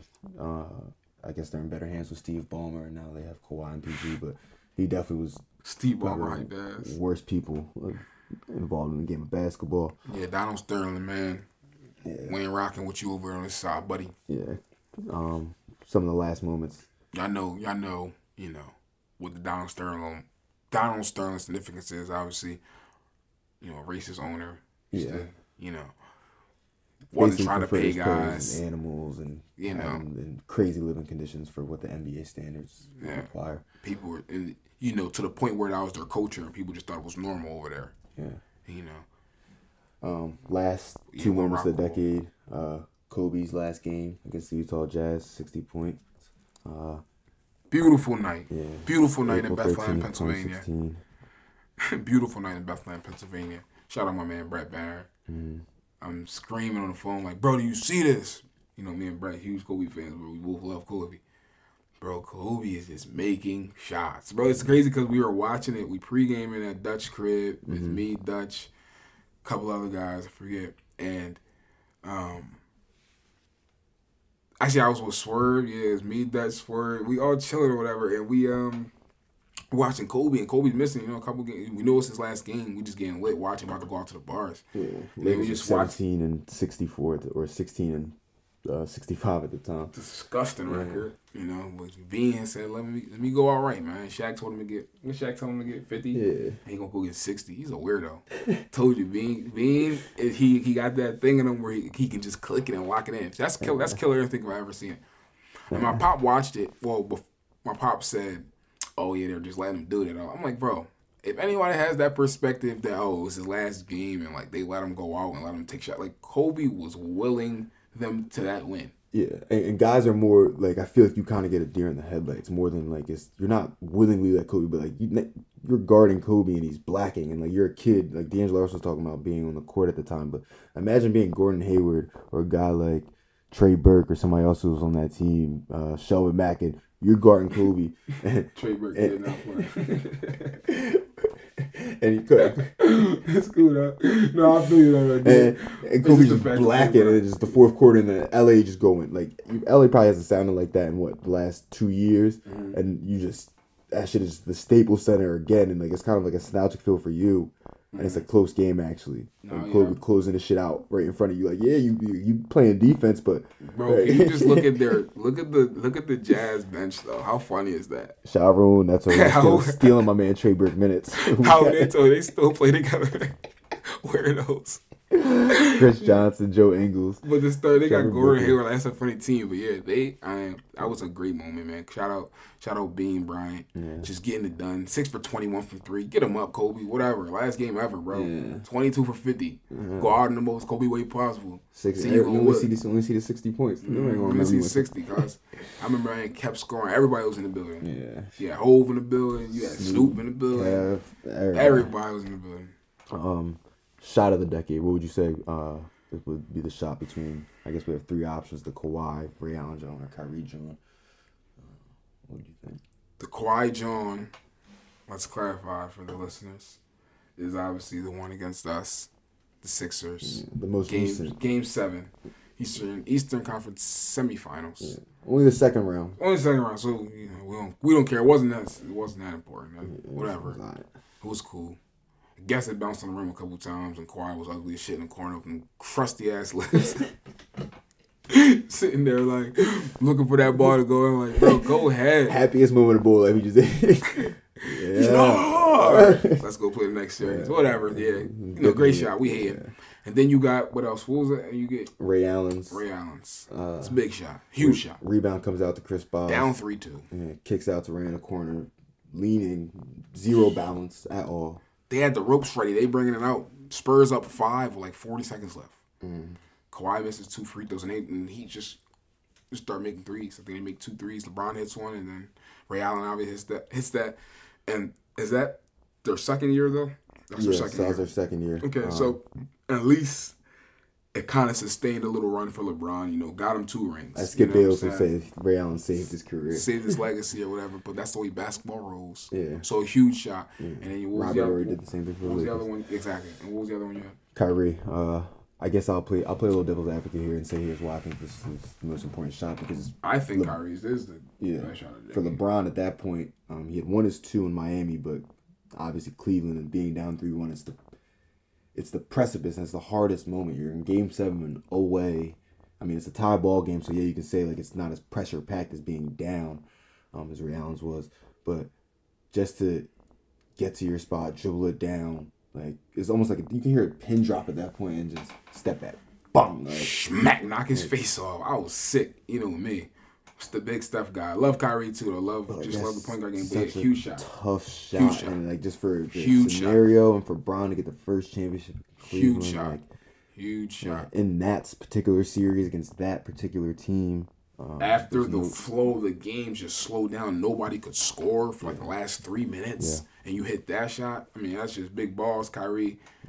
Pause that from Jersey. yeah, St. Patrick. But yeah, but that kind of, you know what I mean? Like a shot like that, it's Kyrie is always gonna go down. Like he, like he's still living off that. And Kyrie's obviously great in clutch moments as we've seen in later years. But like, People just yeah, know him. Like, a- uh, off of that, just alone, just like, know that. like, he got, I a, mean, that he, got a, he got a sneaker deal because of that. Right? It's- that series, but then that shot, it was just like, all right. Prayers to Kyrie too. You know, shoulder. He got that shoulder problem right now. I don't know if you. Man, nah, he just see that Seth taking the, the season off and everybody else, he gonna show this man KD. He gonna be, You think so? Yeah, I think that's exactly what's happening. The Nets, I just, I think it's just better for that. Like, what? Why try to rush him back from an injury? Work him back on offense. Like you know, what I mean, let these guys really roll and let it be Dinwiddie and LeVert's team. I guess He has to come year. back at some point though. That's the only thing. Like, you think he's gonna? Oh, yeah, he may get surgery Oh though. yeah, why not? Yeah, why not get the preventative surgery and just take the season off with your KD? Sit on the bench every night, watch the team grow, the team you're gonna be playing on. Like Makes a lot of sense. like a little red shirt yeah. Makes sense. And he, you know, he played a little bit. It's not like he did. Kyrie's been this type of player his whole career. He misses some seasons. that is what it is. Okay. Um, you have any other moments that you would like to add for the moment of the decade or Um, yeah. changing point? I mean, no, that was that was you know that was those were the moments for the most part. Um, Yeah, I think I think we covered everything. Yeah. Um, there's not really a lot more that you can say, I guess, just about the NBA. But I love personally to where it is now. Like Yeah. you can access it or see it everywhere. I think social media has been sure. a great thing that's kind of revitalized basketball just for even for the casual fan, for the guys that aren't watching every single game. But for sure. fuck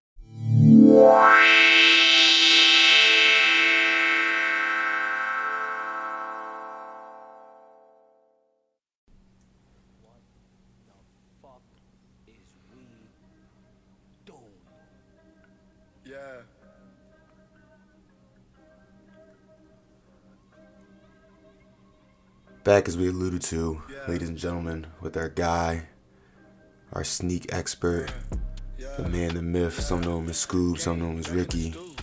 Um, his government is Joseph Revisto. My guy in the building was good. Yeah, what's the deal, Sully? Man, thanks for having me on TNT Hoops Pod.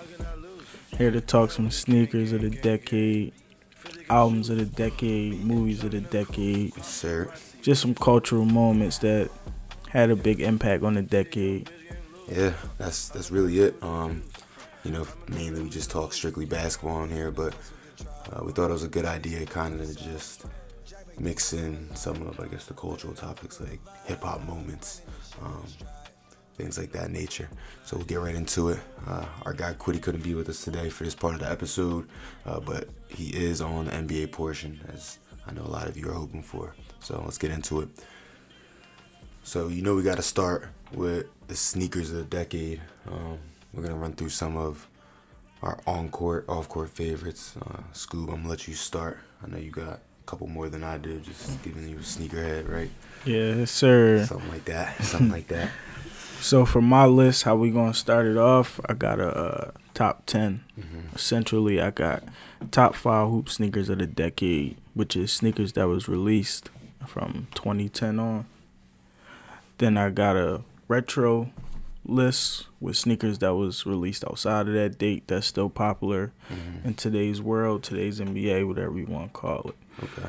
So at five, we're gonna go with the Kyrie four Okay. Um, most famous for the confetti colorway. One purple, one yellow. I mean, it's just a great sneaker. Yes. Comfortable. I personally had it myself. Okay. Um, not too high, not too low. Good ankle support.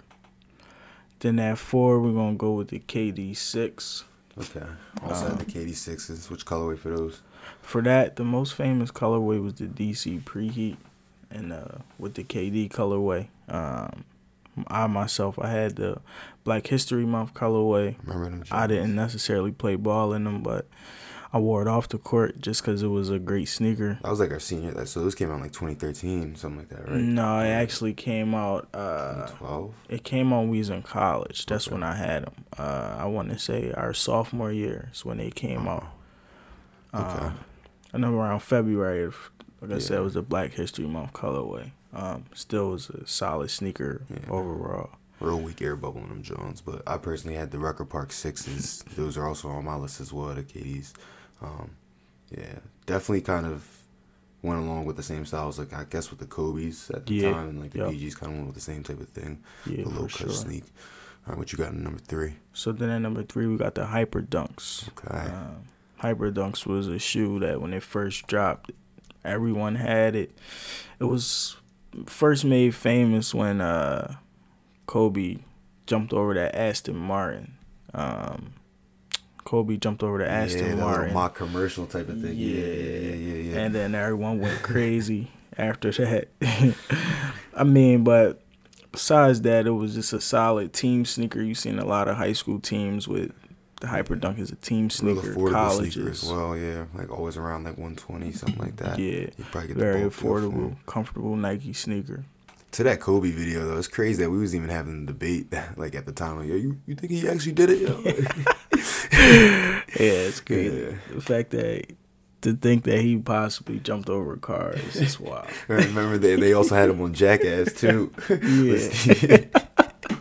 And Steve, he was like jumping over like pools of snakes and stuff like that. Yeah. Yeah. Yeah, that was a crazy moment. Like, I don't know if he had. Did he have the hyper dunks on for that too, or did he have? Um, I don't, I don't remember. He he might have though. He definitely might have. That's something we'll have to look Yeah, up. I'll look up that as as you go for your number two. What you got number two?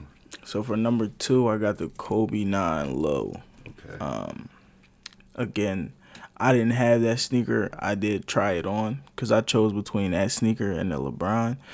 But um, comfortable sneaker, low top. Uh, it was most famously for the Beethoven colorway. It's like a nice blend of black and white. yeah, yeah. It's almost like a stringy black yeah, and white going throughout um, it. it had a lot of Flyknit. Man, that was just a once that sneaker came out, it was Yeah. worn by a lot of people. And then did the nines have the high top version of it as well? Like Yeah, the back high- yep. Yeah, so a lot of people Yeah, had Jones the super well. high ones. That was the uh, elite. The non-elite was the super high one. Um, I mean, again, that's just a solid sneaker. Job well done by Nike. Okay, so if I had to ask you before we get to number one, um, is there a particular player sneaker that you lean towards? Um, and this might be even a good segue because I think I know what your number one is. But if you had to kind of rank the players of sneakers that you grab, um, So, yeah, it is a sneaker I lean towards, and it's it's just simply because that's what feels the best for my foot. okay, Um, I got a wide foot, so for me, a LeBron sneaker is always the most comfortable. Um, there's nothing wrong with Kobe's, but as far as the sneaker goes by player, I would definitely go like Kobe would be one for sure. I mean, a lot of people wear Kobe's. A lot of people love Kobe's. Big men, guards, you name it. So I, I would definitely, the majority would pick Kobe's. Yeah. Um, so is this from a comfort standpoint you're taking Brons, or from a colorway standpoint? Or from um, both? from a, just comfort, Okay. honestly, from a comfort standpoint, I would have to take Brons. Um, What about the colorways? Who would you say had a better colorway? The colorways, I mean, honestly, it's a tie. Just simply because, like, each one of them got different stories, and their sneakers tell a story. Like, their colorways tell their story, essentially. So, I mean, you're not getting the same storyline with him, just like with Kyrie. True. Kyrie got some crazy colorways in KD. But again, it tells their story. And all four of those players got different stories essentially. So their colorways are different. Wow. But they're all like flames. Yeah, no, I, yeah. No, I like how you gave a political answer to that. Scoob. Yeah, so that's that's how I would look at that. Um so that leads me to my number Yeah, one, Number one, transition king. I mean, which is a LeBron nine. Um the LeBron nine was just uh it was just a hell of a shoe. I mean, various colorways. You had the South Beach colorway, the Watch the Throne colorway, which was famously modeled after the iconic duo album. Um got the Big. Bang Nine colorway, the Summit Lake colorway. I mean, it was just the South Beach. It was just a yeah, lot. The South Um, Beaches were the ones I think I remember the most, just Right. because they were probably one of the hardest grabs for something to get. Even at the time of the drop. Like, Yeah, like it wasn't right. even like. Uh, so what year did these come out? I think these came out in. and I mean, it was even, it was it was such a big shoe that a lot of people even wore it off the court. You seen a lot of rappers wearing it off the court. As Ansu said, it was just a, a, a tough sneaker to grab at the time, depending on the colorway. That people wouldn't even step on the court with them; they would just wear them with a regular leg. Okay. I mean, if you if you had the South Beach pair, then you were somebody important in a way. Um, yeah. So Or you just knew somebody that worked on a truck. Right. like, yeah. so which ones of those did you have? So since being that you're there, your favorite, I'm assuming you had one or two. So I actually didn't have the original ones. I had the low top ones. Okay. Um, I didn't have the original nines just simply because at the time I just couldn't get them, Yeah. and I wasn't paying a resale price for them. very true. So I had the um, low top USA nines. Um, Oh, yes. yeah, they again all LeBrons for me is just a comfortable sneaker. I've been wearing them since honestly like his second sneaker came out. Um, that's just for me personally. Okay. Uh, of his sneakers though, so aside from the nine, give me a kind of rank like his best drops that he's given since you seem to be a LeBron guy. Yeah, so for me, uh, I would definitely have to go with. I would say seven and ten is is by far my favorites. Um, the sevens, they're actually starting to retro, and they've recently been re-releasing them. Um, they just released a pair, honestly, about a week ago. Um, I had a few pair of those colorways. Famously, they dropped a playoff colorway. Yeah. It was the black patent leather. The rest was white, and it had the big lion head on the Yeah, side. I had those Um, well. Oh my god. that was- years. I think I was like yeah. a freshman year, no, it- yeah, no, it was um, eighth grade summer. I- it was definitely high school, cause uh, if Quiddy was here on the show, he he would be able to remind me of the year better. It was a year that we played in the same league in high school. Um, 2010. so yeah, it yeah. was- it so it's like I think it was yeah sophomore summer or Okay. something like that. Yeah, those playoff But are crazy. that was just a, a crazy sneaker. The colorway was comfortable, and then the ten, um, that was a famous one as well. They had a lot of colorways. Yeah, I remember you had the Um, platinums of those. Yep, Uh, they had the, they had the um, Christmas colorway was nice. They had the with the MVP colorway. Um, that was around the time when Nike started to introduce that whole put every colorway into two sneakers. Yeah. Um, and then in high school, that was my senior year. That was the sneaker I played in most. Um, I had the black and black, pink, and orange colorway, the Floridians. And again, LeBron never fails me, but Yeah. that was the only time. uh, Sneaker bubble popped came down with a rebound and and I Got a caught flat. a flat. yeah, for lack of a better term, I caught a flat. But shout out to Nike because I was able to send it back and get a voucher for it and bought another pair. But Okay. So give me your least favorite hoop sneaker that you've had in recent memory.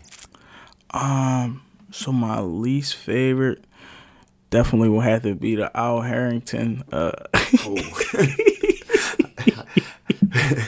All right, you got back The- a little, you got back a little bit. How, how you end up with some owls first of all? Were they a gift? Were they a, a personal purchase? So- I'm be honest. I mean, for those who know, I've always been a sneaker boy. Um, that's just what my mom got me into. So by default, I just Shout kept on with it. Um, but I wanted them honestly. I seen a pair that I liked. They was cheap. You see, you see how Al was on the yeah, and, and and I got a pair, but it was a terrible sneaker, like terrible, very terrible. But I mean, I had to do it for the culture. I had to support my man Al. Wait, so wait, was he on the Wizard? So what, what year was this? When um, was this the next year? it was I think they first was released like Proteges. Yeah, it was like 2009, maybe 2008. I don't know, They but I had a pair. in them too. that was that was by far the worst sneaker I ever played in. Um, but that don't really count. So I, I I'll give like a, a major brand sneaker. I never had a pair of Adidas because I was never a Adidas boy. Um, I had a pair of Team Jordans that wasn't the most comfortable. Um, just for I mean I got them just because I like the way they look. It wasn't a player exclusive or nothing like that. It was just a Team Jordan. They looked cool, but they didn't feel as good as I wanted them to. You ever had a Marburys? The Marburys for me were probably one of the least, most least comfortable sneakers. Yeah, I actually didn't. I didn't like the way they looked. So Everybody had them blue and orange Jones. yeah. How did you feel? You definitely was a heavy D Wade boy too back then. You had the D Wade had, like, Converse. two, two or three of the same. D- did. Jones. Jones was great. um, I, I don't know, bro. Like the what like what are they called now? The what the Wades or The way of Wades, way- way- yeah, what the the, way of Wades. the- yeah, I I mean, bro, I don't know. Like they at the time they were affordable, obviously, because Mom Dukes kept grabbing them for me. Right. But at the same time, like they kind of gave you the high top stability or a little bit lighter, I guess, at the time than like the typical, I guess, high top sneaker. I Mm-hmm. Right. mean, obviously now compared to the sneaks we got, they wouldn't be considered light, but Right, right. yeah, those and I'm trying to think of another freaky hoop sneaker I had. That was about it. I th- yeah. Other than that, I just had like some regular hyper dunks or like some basic black and white Basics, yeah. Yeah. the basics. All right, well, we give me let's let's get into the off court parts of sneaks. I know you're real big into that as well. Um, we can stay particularly hoop brands that are off court, where you can just give me some of your favorites recently of the decade that were just. Um, so I don't know what you got for us. I mean, for me, off the court, um, I like to keep it simple. Essentially, Vans, Vans go with a lot, Yeah. almost anything. So Jeans, that'd definitely be a top sneaker for me. Uh, even Jordans. Jordans is is very versatile. Excuse me. Depending on um, depending on the the the number of the Jordan. Some of them are good for hooping. Some of them are good strictly for uh, wearing casually. Yeah. For me personally, um, I don't really wear Jordans that often. There's a few pair that come out that I like and I gotta have, but as of late, I've been liking Air Maxes. Um, Okay. The two seventies. the 270s, the 270 Rex, the 720s. Um, again, I I like to go for comfort when it comes to sneakers like that. Um, I'm a heavy Puma guy. Puma guy a lot, Yeah. different variety, cheap. Um, I'm a Yeezy guy too, Puma, yeah. essentially. I mean, Yeah, Yeezys are basically more comfortable Roshes. Like, Yeah. just ex- Yeah, for exclusive sure. Roshes. I mean, aside from the price, the Yeezy is definitely a very comfortable sneaker. Yeah. Um, so, what's your you- top Yeezy right now? I guess. Yeah, essentially you pay for you paying for the comfort, which I'm fine with. Yeah. Um for me personally, I like the 350s. Okay. Um Color: white, black. Um, you just three fifties in general. yeah, I mean, I don't I I have the black pair and then I have the white zebra pair, but I don't really have a favorite. I mean, Okay. they they all look nice. It's not really any 350s that I don't like. Um there is some that I just won't pay for. The price is just outrageous, but other than that, um some of the Yeezy stuff that he make, I'm not a fan of. What are your thoughts on like the five hundreds or like the bulk, the seven hundreds that are coming out now? are, like Um, a little bulkier. They're kind of taking that. Yeah, the the seven hundreds, they aren't bad depending on the colorway. Um, I personally wouldn't wear them. The five hundreds, eh, again, like you said, they're they're getting bulkier. They're a little bulky, but Yeah. again, that's just not something that I would wear. That's not really my style. Um. The uh, surprisingly, I did like the boots. I forget what number they are, but the most recent boots that dropped, they were pretty, they're pretty solid. I would definitely wear those. Um, Yeah, I just I I've never thought of anything outside of the three fifties, but I, I am starting to like the seven hundreds a little bit. Like even the five hundreds, like we're looking at the salt colorway right now, like that's Mm-hmm. A cool joint.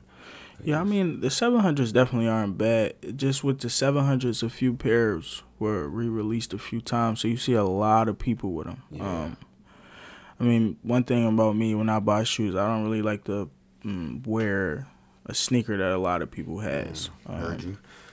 No, but that that makes sense though. Like it's just you you kind of if you're gonna be a sneakerhead and you're gonna pay around two hundred for a sneaker, especially a particular sneaker, why get Right. The one that everybody can just grab? You know what I mean? So sometimes you gotta wait on a drop. Like you know, also have this conversation. Like, Right. like sometimes you gotta wait a year or two to get the sneak that you want. Like, catch them at that right price. Definitely, and that's I mean that's essentially why I'm not really too big on Jordans. Um, once a new Jordan drop, you see a lot of people with them. I'm just not really big on that. I mean, there's obviously pairs that I like that I feel like I gotta have. That if I can get them, I'll get them. But other than that, I'm not crazy over every Jordan release. Um, just simply because, like I said, I don't like to wear a lot of stuff that everyone has. Um, Okay. You've you've alluded to the Jordan brand a lot. Um, so just kind of give me your favorite of that, I guess, series. Um, obviously the ones are up there, 11s, but I kind of want to know to your personal preference. as to what you would grab. So for my personal preference, I would say, in no particular order, um, I would say a Jordan Nine is one of my favorites. Jordan Eleven, um, Jordan Twelve, Jordan Four, and then I would probably go three. Um, that would be my top five. Uh, Jordan Three, it's kind of comfortable, but not really. Um, I just like the way it looked. It's a great sneaker. I mean, you can wear it with jeans, you can wear it with shorts. It's, it's a versatile sneaker. Um, all the other ones I named, they're solid sneakers with clothes too, on and off the court. But I just like them for the comfort. They're like the most comfortable to me personally. So Um, what's if there's a must grab for one of those four or five that you stated? Uh, is it coming out in a little bit? Like, is there one that you know that you have to get coming up, or if there's one that was about to release that you would definitely go out and grab right now? Um, there's nothing. There's nothing that's been on my radar for those. To be honest, um, it was a lot of one drops that was must haves that I didn't get a chance to get just simply because again, I'm not paying a certain amount Yeah. for a sneaker that's priced. What they wanna- yeah, like if a sneaker is priced at 180, I'm not paying 350 for it. Uh, it's just not happening. Um, Is that what they're really going for? I guess now, like on the resale market. So I'm not a big sneaker bull, so kind of break down to me like how the sneaker market is kind of. Yeah, so I mean, the sneaker market for Jordan ones is just outrageous. Um, some drops they drop in low quantities, so if you're able to get them, once you have them, the resale price just skyrockets. Um, essentially, a lot of people that resell on apps such as StockX, Goat. Mm-hmm. Um, I'm sure there's others that I'm missing, but that's just the, Yeah, the two, two main main ones. Um, there's a seller fee and there's all these other fees. So you got to recoup some of that investment. Yeah, so the prices- spiked even more, opposed to say if I bought them from the store and like I I resell them in person. I mean I can sell them for cheaper, but again, your margin's a little bit higher. yeah, That- that right. makes sense. Um, essentially, like I said, it's a lot of one drops. They they've been hot recently, that a lot of people was paying upwards of six hundred plus for. Okay. Um, Damn. I mean, most famously is the off whites. What, what, what makes white special? I'm gonna sound so I know what makes off white special just because of the designer behind it, but kind of explain to the listener um, the difference between just a regular pair of ones and some off-white ones. Um, so either way, a Jordan sneaker is like good leather. So some people argue that's what they're paying for. I mean, I get it, but for me, that's not really a determining factor. Um, what separates the off white is, like you alluded to, is just the designer behind it. Um, Virgil, I forget his last name, but he's a um, something like he's that. a- he's Sorry a if I'm pronouncing it. designer for Louis Vuitton. He designs for a lot of people. Um, and essentially he just puts his own twist on a Jordan sneaker. Um, the material is slightly different. Um, he hand writes some things on it. He adds a tag on it, and then puts his off white signature trademark Yeah, on it. It just looks like he typed on the sneaker. Right, and I mean or it's tie. essentially it's a Nike collaboration. It's not even just like fully a Nike sneaker. Um, and again, it's retailed at 180, but they sell fast, and because of the designer behind it, it becomes a a very hot sneaker. Um, and the off whites are you're not getting a pair of off whites for cheaper than twelve hundred Yeah. no matter where you go, no matter who you know, it's just not happening. I mean, unless you go to Virgil himself. He hand make a pair for you. Right. In that case, you probably got to a hundred to drop on Jones. um, so what what are your kind of thoughts now on I guess the ones kind of integrating themselves into like on field like kicks as well? So I've seen them like on football cleats. There's like golfers that have them as well. Right. Um, What are your thoughts on those? Who, you, what athletes have you seen that have kind of pulled that out, look off the best? Um, so I mean, it's just it's just a great that's just great marketing. That's really all it comes down to. I mean, you see this this cultural shift in between like athletes and rappers and things of that nature that they want to they want to take the casual wear and their off the field or off the court wear and make that part of their swag on the court Yeah. or on the field. Um, like you said, the football has been a, a big thing as of late. Guys like Dez Bryant, I remember were one of the Yep. first to wear. Um, so even to go further back than further back than that, um, one of the really first to start making Jordan on the field big was Andre Johnson. Yeah. Um, when he's with the Texans, he was big for that. But now you have guys like um, Mike Thomas. You have um, Earl Thomas. He was a Jordan guy. Jason excuse had some of them Jones on too. Yep, Jeter. Um, you got Jamal Adams. He he actually made the one lows kind of hot on field. Um, and again, like you alluded to, you got Derek Jeter. You got CC Sabathia, which was another baseball guy who, again, they just wanted to bring that different swag and different feel to the baseball field that And they do look better than just like their Right. average regular cleat. Like you, Right. you can really drip them Jones out. Like especially in some pinstripes. Like I know for Yankee fans, like Mm-hmm. a couple of their pitchers still rock them to this day. right. Um, what do you think about like the eleven cleats? I've seen those as well. Yeah, eleven cleats are the eleven cleats actually were out before the one cleats, and um, I mean I haven't worn them, but if they're anything like the actual eleven sneaker, then that's a hell of a cleat because the eleven sneaker is very comfortable.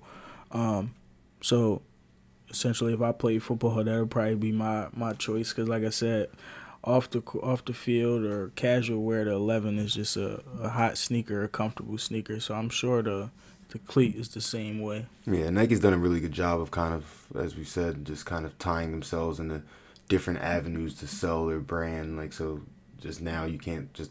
I mean, obviously the Jordan one is always gonna be a basketball sneaker, but you can now see it everywhere. Um, so Yeezy's also done that as well. Have you seen anybody wearing Yeezy cleats, or have you heard anything about them? Um, so I believe there were only like a few made, and the only people I seen wearing them were uh uh DeAndre Hopkins wore a pair, he wore a low top pair. um I believe Von Miller wore a pair. And I wanna say Adrian Peterson wore a pair back when he was still with Adidas. Like I vaguely remember Adrian Peterson, and I'm not hundred percent sure on that. But DeAndre Hopkins and Von Miller definitely wore those on the field before. Yeah. Um, and I mean, it, it, it looked cool. It They wasn't. Yeah, it definitely looked cool. It would it would be nice to see them do it more often. to I mean, not even it. just Yeezy, but even like how Nike is just collabing with different people to bring different type of cleats and stuff like that. I think Adidas will tap into that eventually. Okay. Heard you. Uh, any other sneakers you want to kind of go over? Any other, just I guess, honorable mentions that you didn't get to? A little discussion that we had about those.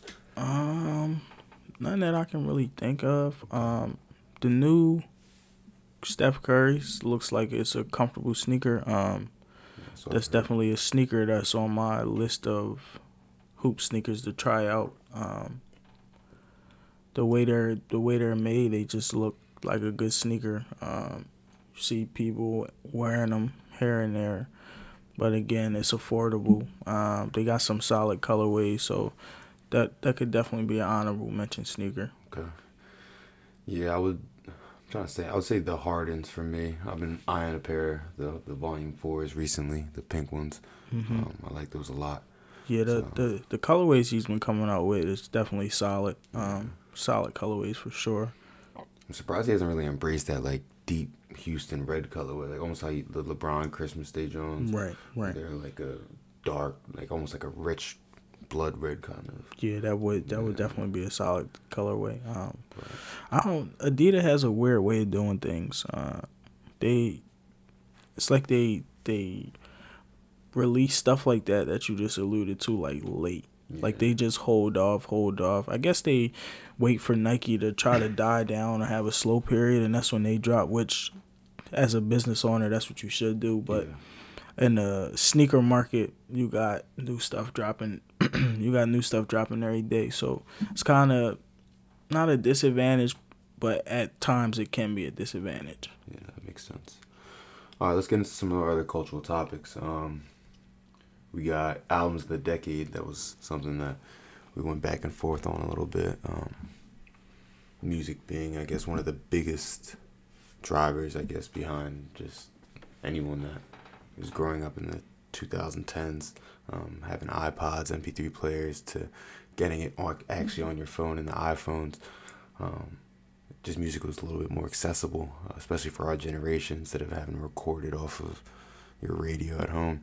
So I'll start. I'll start just with, I guess, my fifth favorite or my Yeah, fifth most would say, popular yeah, album of the say go with decade. that one. Build up a little uh, anticipation. Uh, I put Astro World. Um, that was a more recent one, uh, 2018, but I think for Travis being a guy kind of that we got to see really, really develop with Rodeo and then Birds in the Trap Sing McKnight and then kind of culminating into Astro World and then obviously getting to see the show that went with it. Um, Right. It was just the experience behind Astro World though I think will always sit with me. So that's why I had that at five for the decade. Uh, we can go through the track list as well, but uh, it was just crazy, bro. Yeah, that's a that's a great one. I like that one because, like you said, you see Travis build up from him progressively getting better each album. Um, and then when Astro World dropped, that's Travis's peak. Um, and essentially, if, if that's your peak, that's a hell of a peak because, like you said, being able to see the show that goes behind it. Um, I actually seen him twice, so we went to the show together. Um, it was like December. Yeah, it was December of last year, I believe. Yeah, shout out to Ace if you know you know.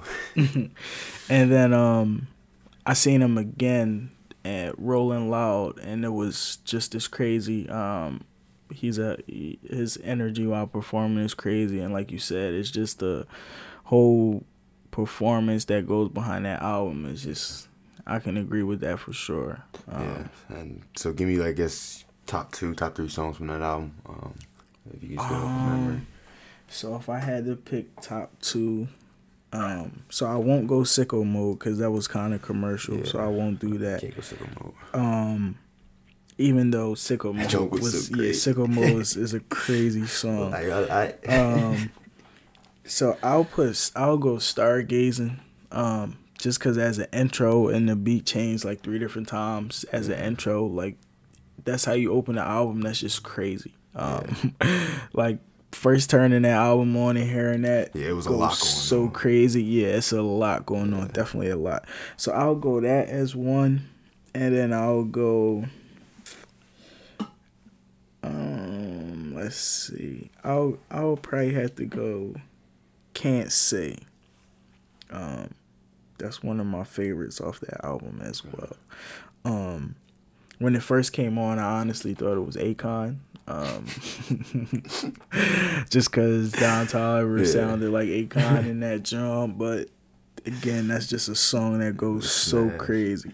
Um, so what would your two be from off of there, or was- even three? I would say "Stop Trying to Be God." It's definitely one of That's a solid one. Um, just because Travis really showed his range on that one. Right. Uh, Five percent tint goes so crazy. Five percent, five percent, ten is crazy.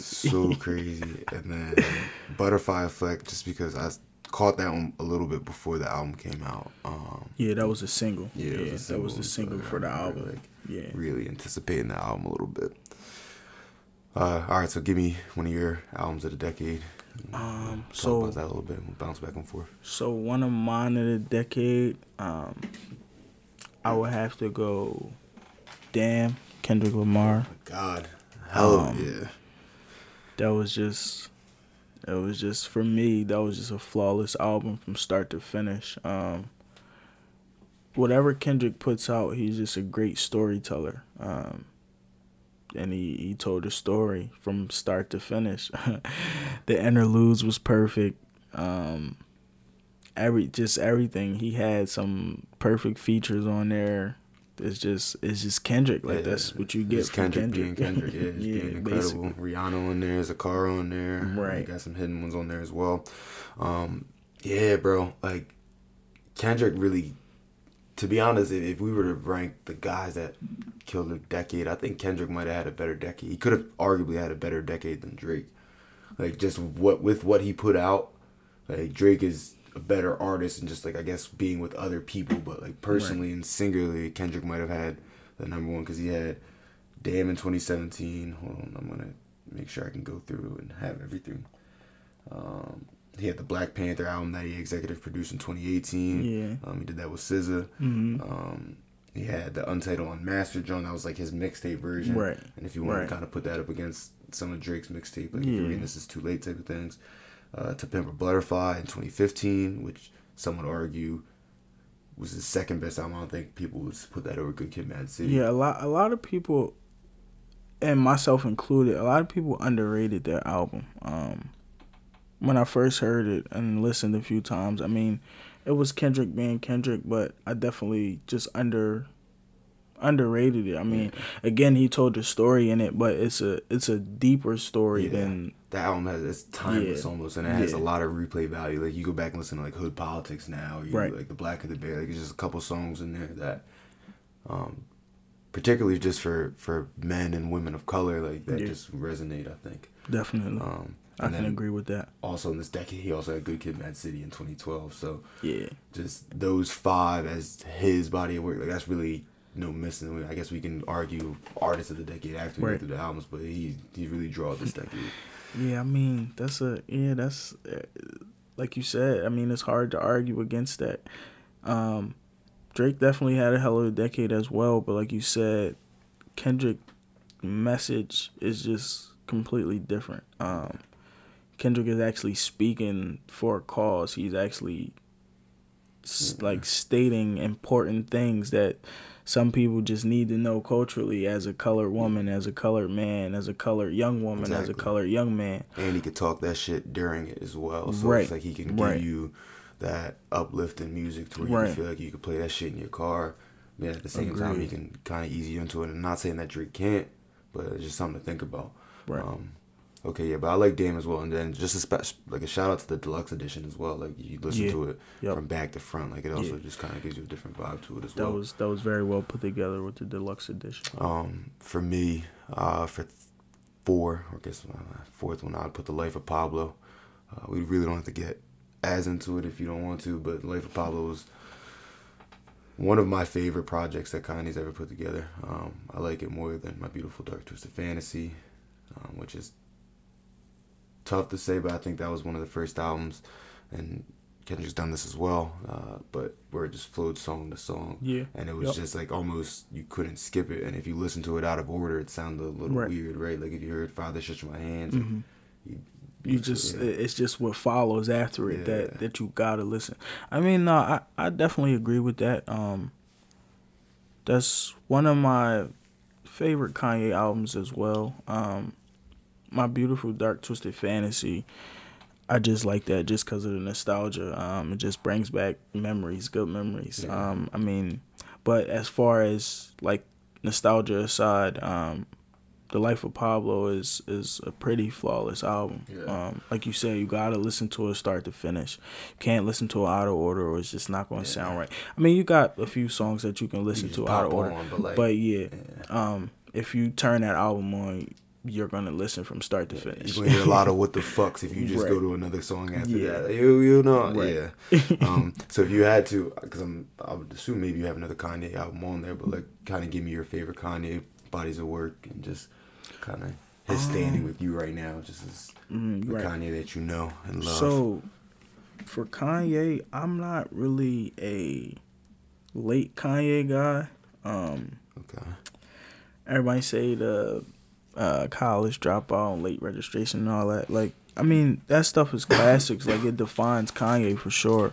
But just for me personally, that's not some of my favorites. Um, I mean, I would put the graduation in there. Graduation is is a solid one for me. Um, even my beautiful dark twisted fantasy that was 2010. So that's that's still that's still a solid one for me. Um, 808s and Heartbreak from 2008. it's a lot of nostalgia behind that as well. Um, and for my nostalgia for that one is um, I had the bootleg version. Wow. And, and I downloaded it to my uh, Xbox 360. Were, were you a LimeWire boy or were you a uh, FrostWire? No, so I actually I just bought it from the bootleg CD man. so so however he downloaded is how I had it. But if if y'all remember back in the you had to day when you would play your Xbox 360, you would listen to music as well if it was downloaded. Xbox was beating. Right. So when. I would play the Xbox 360, I would listen to the album start to finish. And I mean, in 2008, I'm an eighth grader in middle school, so I ain't worrying about no bills. I'm just playing the game stress free. So that's just a lot of good nostalgia. Um, if I had to pick my favorite overall for Kanye, um, I would have to go. Honestly, I would have to go to Life of Pablo. Okay. I would have to go to Life of Pablo. Damn. All right. I'll do it. I'll, I'll, I'll have to. yeah, I, I guess I said I said Life of Pablo earlier too, but I'm now looking back at that my beautiful dark twisted fantasy track list, and it starts with dark fantasy. You got gorgeous power, then you got all the lights. Right. Then you got Monster, Ross, Hov, So Paul with Hov again. Hov on back to back feature. Pusha T. Yep. And Devil in a New Dress. Devil in a New Dress is an amazing song. I mean, I might be Blame Ross Game. biased because that's my guy, but Ross is really bull. that's then like you said, Blame Game. That's a hell of a song as well. I mean, that's I love you. that's a, yeah. More. Let's play, yeah. Damn. Uh, yeah, I guess Life of Pablo just and more of a recency bias. But right now, it's kind of I'm I'm kind of off of Kanye, so I I don't want to get into, I guess his bodies of work so much because it just kind of seems a little fraud, not fraudulent, but it's tainted. I guess is what I'll say, just to kind of keep it true. light. It's definitely tainted. Um, Yeezus too, just kind of an honorable mention for Kanye because the rest of his work didn't make my list, but. Um, I had Yeezus for my grad party actually. Like it was playing behind like the slideshow for one of the songs, uh, "Blood on the Leaves." So that was a little throwback that nostalgia for me as that well. was a solid song. Um, give me your third or fourth pick on your list. Um, so I would have to go. Um, I would have to go Forest Hills Drive. Interesting. Um, I am. I'm not that big of a Cole guy. I mean, I like Cole, but as of late, the projects he dropped, I wasn't a fan of. Um, the Forest Hills Drive was the concert that I went to for that album, and before I seen Travis Scott and before I seen Black, Mm-hmm. that was one of the best concerts I ever been to. Um, J Cole was just a good performer. Yeah, that was. I, mean, think that was his coming out party because it was Yeah. when he was just I think that standing singly we, on the That stage. was when we went to the uh, Susquehanna yeah, Bank. shout out to Susquehanna Bank, man. They got a lot Shout of out, memories. shout, out, shout out to Seth for falling asleep standing up too. And hopefully we find a picture for that and show the listeners. Just picture yourself cooked. But yeah, that that concert that concert was like, all right, I'm a J Cole guy. Um, I mean, from start to finish, it was just flawless. Um, everything he was rapping about, he told his story, and it was stuff that we could relate to. yeah. Um, that was that that'll be third for me for sure. Um, it was just like I said, it was just from start to finish. There was no skips for me.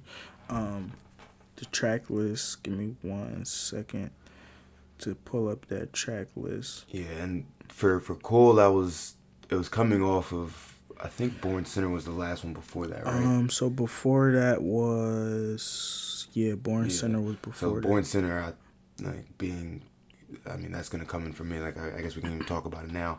That's my second favorite album of the decade. Uh, Born Sinner just is like being his real coming out party Yeah, after like, right. Mm-hmm. the sideline story and all that stuff.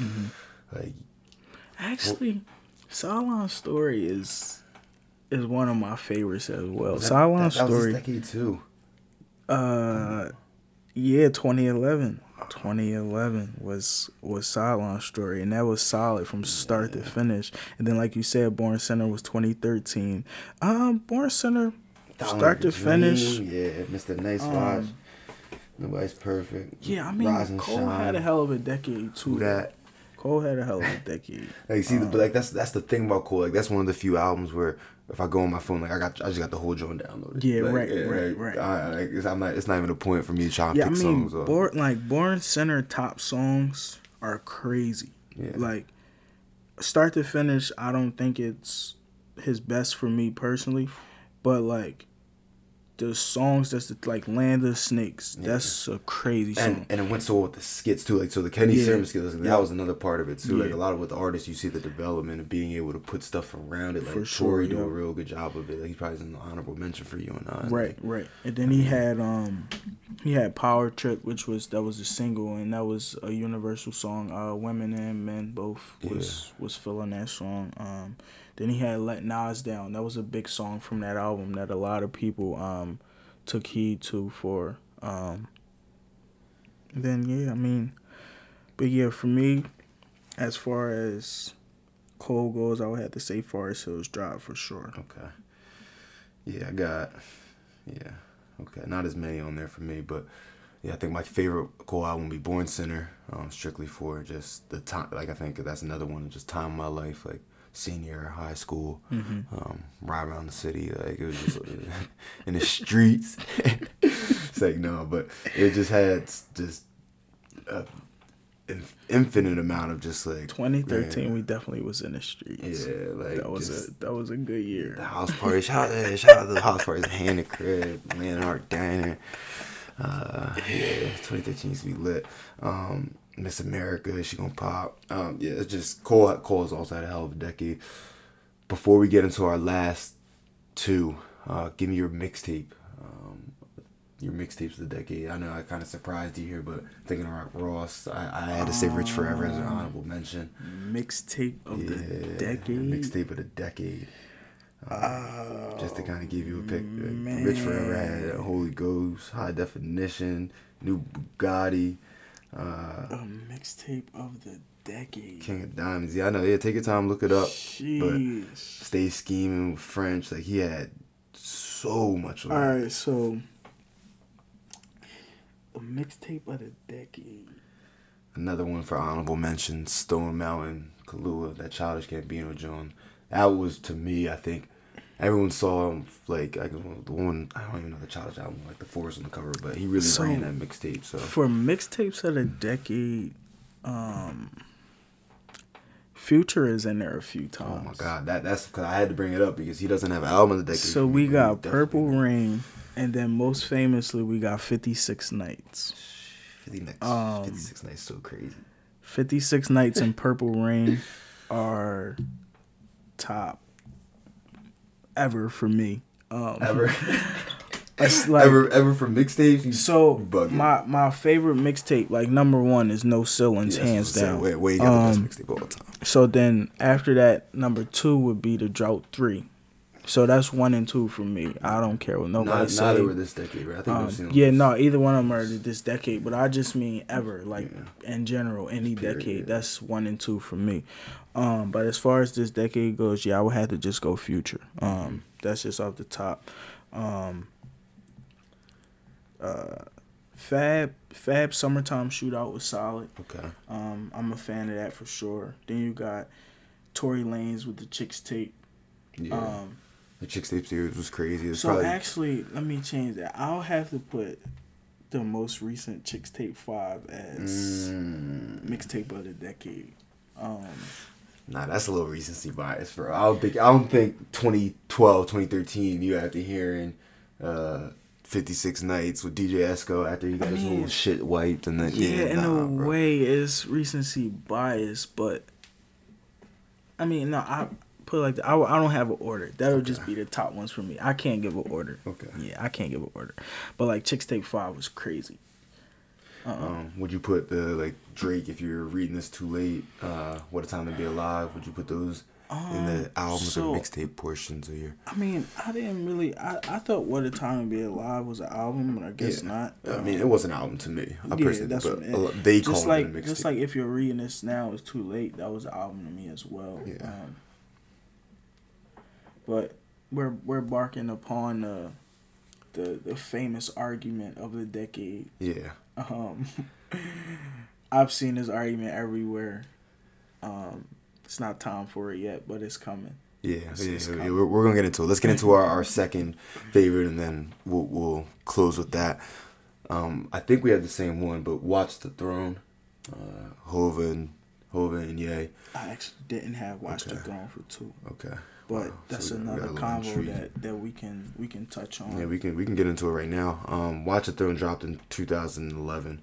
Um, just given that time frame, Mm-hmm. you and I and everyone else that was just a hip hop head, a young hip hop head at the time, hadn't Right. seen the two most elite rappers or the Mm-hmm. elite rappers in the game get together and do a compilation of music right. such as this. Um, what 16 songs, starting with No Church in the Wild, kind of introducing us, or not introducing, but showing the world who Frank Ocean was. Yeah. And Frank's on there a lot. Um, throwing B on the next one, Lift Off, Niggas in Paris. Uh, oh, this gotta have it. New Day, Welcome to the Jungle, Who Gonna Stop Me, Murder of Excellence, yada yada yada. Ham towards the end of it. It just was beautifully made music, Right. and then also mixed with the two best lyricists and one of the most creative guys Right. To date, and Kanye. So it was just awesome. Like there was very few things that we could have seen. Our Agreed, agreed. Um, I mean, as far as musically, it's definitely uh, a great album. Um, but I think the the most buzz surrounding that was simply because of the cult, like for the culture. They did it for the culture. Like at the time, you had two up and coming moguls. Um, I mean, musically they were at the top of the game, but just at the time that was a that was a different Kanye. That's not Kanye that we have now. Yeah. Um, that was a a Kanye that everyone loved. Um, he wasn't making to- controversial comments and tweets. He was just being which is sometimes okay. But yeah, he was wasn't just being a dude from Chicago essentially. Um, he was just Being being, who he naturally is. Yeah. Um, along with Jay Z being who he is. Yeah. So culturally, And we um, like eccentric Kanye right. That's the thing where people right. are missing. Like we love Right. the Kanye that's kind of a not an asshole, but he could say George George Bush don't like black people, but then he could bounce back from it because he has those moments of realness of things you all want to say, but you couldn't really say with the Taylor Swift thing. That's I think that's a moment of the decade. They go Yeah. on stage and Yeah. and, you know, B should have won this show. Right. Like she had the Right. album of the decade. Like right, and it's crazy because like yo, the Kanye now, I don't see him doing that at all. Uh, the Kanye shook. now won't happen. he shook. which is which is ridiculous. Um, so for me, uh, for number two, for me, um, I'll either go Teflon Don or Mastermind. Mastermind. Um, and again, I mean, Rick Ross had a hell of a decade as well. Um, most recently, he dropped Port of Miami too. Uh, that was in the conversation for album of the year for a lot of people. Um, some people not so much, but I mean, there was also a good amount that it's just beautiful music. Um, whenever Rick Ross drops something, you know what you're gonna get. You're gonna get some smooth beats, smooth punchlines, some solid features. Um, and I I wouldn't say it's biased because again, it's just good music. Um, Ross's music is somewhat timeless. You know what you're gonna get from him. definitely timeless, Um, man. Ross has he he gives you. Ross is one of those like visual rappers to where Right, he can yeah, he can really sure. paint a picture for you. So when you listening to Ross, it's just like it's almost an experience most of the times, and it re, you re, it's like it's, excuse my French, but it's like rich nigga shit, Yeah, right? Where it's It just like you, you you feel wealthy and you feel excellent when you listen to Ross. So yeah, I think that's the you know, I'm, and, and I guess it sounds exaggerating, but that's just Ross. Like anytime you turn on Ross, you can't feel like a Oh. sucker. Yeah, the boss man. you know what you're gonna get. Um, I mean, even even his mixtapes from the decade. Um, God forgives I don't was technically a mixtape, which was solid. Um, again, his his music is Where you just put- where you putting Port of Miami? Two. Yeah. Um, of the decade, I'll put it in my top five for the decade. Um, I don't know where in that top five, but I'll put it in there for sure. Um, it's just great music. Uh, the the build up for it, he delivered. Um, I mean, he got Wale on there, of course, Gunplay, of course, sticking to his MMG family. Got Meek Mill, um, A Boogie, John Legend, Drake. Um, anytime John Legend and Rick Ross and Drake and Rick Ross are on a song, it's it's Oh a my, guarantee. they're, they're one of the Um, duos. we'll get into that later, like the top duos Yeah, of the decade they the top they just but- can't miss. I mean, even John Legend and Rick Ross, like every song they have together is is amazing music. Not even just the words, just actual music. Um, from an instrument standpoint, from a production standpoint, it's just great music. Um, and I always enjoy great music. We gonna be rich forever. Yeah, Yeah, no. for sure, Um, for sure. Okay, before we get into our number one, I kind of want to just rattle off some honorable mentions that we didn't miss. Uh, I brought this up to a couple of people just to kind of get people's takes on it. For so for the R and B side, Daniel Caesar had two really good ones this decade with Freudian and uh, Case Study. I liked Freudian a little bit more just because I was again the first time we really exposed to Daniel. Uh, Snoh Aalegra, hers came out in 2019. Late ad, but I don't care nobody says. Ugliest feels again. It's crazy. Um, it was just I don't know. It was a beautiful body of work. Anderson .Paak, uh, he had Venice Beaches and what's the name in there? Uh, Oxnard and I'm forgetting the name of my favorite one, but they all have like, these freaky ass names. um, Malibu, yeah, Malibu, Malibu with uh, the bird. Mm-hmm. Put me through. Uh, come down, Silicon Valley, yada yada yada. Give you Yeah, some I of your mean- honorable mentions. Um, so for R and B, honorable mention for me, um, would have to be 6lack. Um, Which genre? both I mean both his albums was released this decade. Um his first famously, uh Free 6lack is actually so it was released in it was released in 2015. Um but it's actually older than that. Um he was just in a a record label situation where they was holding his music once he got out of it. That's why the album was titled Free 6lack. Um then his East Atlanta Love Letter, I seen that in concert and that was the best R&B concert I've ever been to. Um, his band was Where'd you see great. that at? What venue? Uh, it was at the Fillmore actually. Okay. So that's what made it. I mean, it was sold out. It was packed, but it's a it was a nice size venue. So the the vibe was was nice. Um, his voice live was solid. Um, I'm gonna go with Summer Walker as well. I was impressed with Summer Walker projects. Um, her voice isn't the greatest. Um, But it doesn't have to be when you were. yeah, her voice isn't the greatest. It's not bad, Her but it's not the greatest. But her her her lyrics, her music is is solid. Um, I had this argument with with some of my friends, and we were arguing if who was better out of uh, H.E.R. and Summer Walker, and my take on it and a few others was H.E.R. has an amazing voice. Her voice is way better, but her lyrics isn't just Yeah. and her music isn't that popular towards people. It's not she's not stating like uh catchy lines and Yeah. stuff like that like Summer Walker is. Um or stuff that a lot of people It's can not relate cap, to. it's not caption music. Yeah, right. more- like more- our at least for our generation, our generation is Summer Walker to a T. So people eat her stuff up. Yeah, I understand. But that'll be, um, I think that would be my Yeah. three for R and B. And then just a Um, couple hip hop ones, just because I know this next conversation for number one is gonna be crazy. Two out of ride from Boz, crazy John, digital. Uh, what a time to be alive. Mm-hmm. And uh, yeah, I think that's it. Yeah, My hip hop, I would definitely have to put um, Roddy Ricch, Roddy Ricch, Antisocial. yeah. yeah. yeah. That, That that go down as a that album, uh, start to finish, is crazy. Yeah, he's taking a page out of the elk of having the songs kind of flow. But let's get into our album of the decade. Conversation that we've had multiple, multiple times, just of between Scooby and myself, other friends. But um, it goes for who I would say is the artist of the decade, just all around. And when I say artist of the decade, it's your influence on the culture, it's your actual music, it's your music with others, it's your influence on the actual sound. Um, this person is, I mean, and it sounds like I'm giving him a wrestling intro, but this person has also changed like how we do things on social media. Like it's just there's countless things that this person has kind of given to our culture aside from music, but then I think it was all pressed forward into two or three really, really, really important albums. Um, this guy's the one and only Drake. For me, Take Care is by far Six God. the best album of the decade.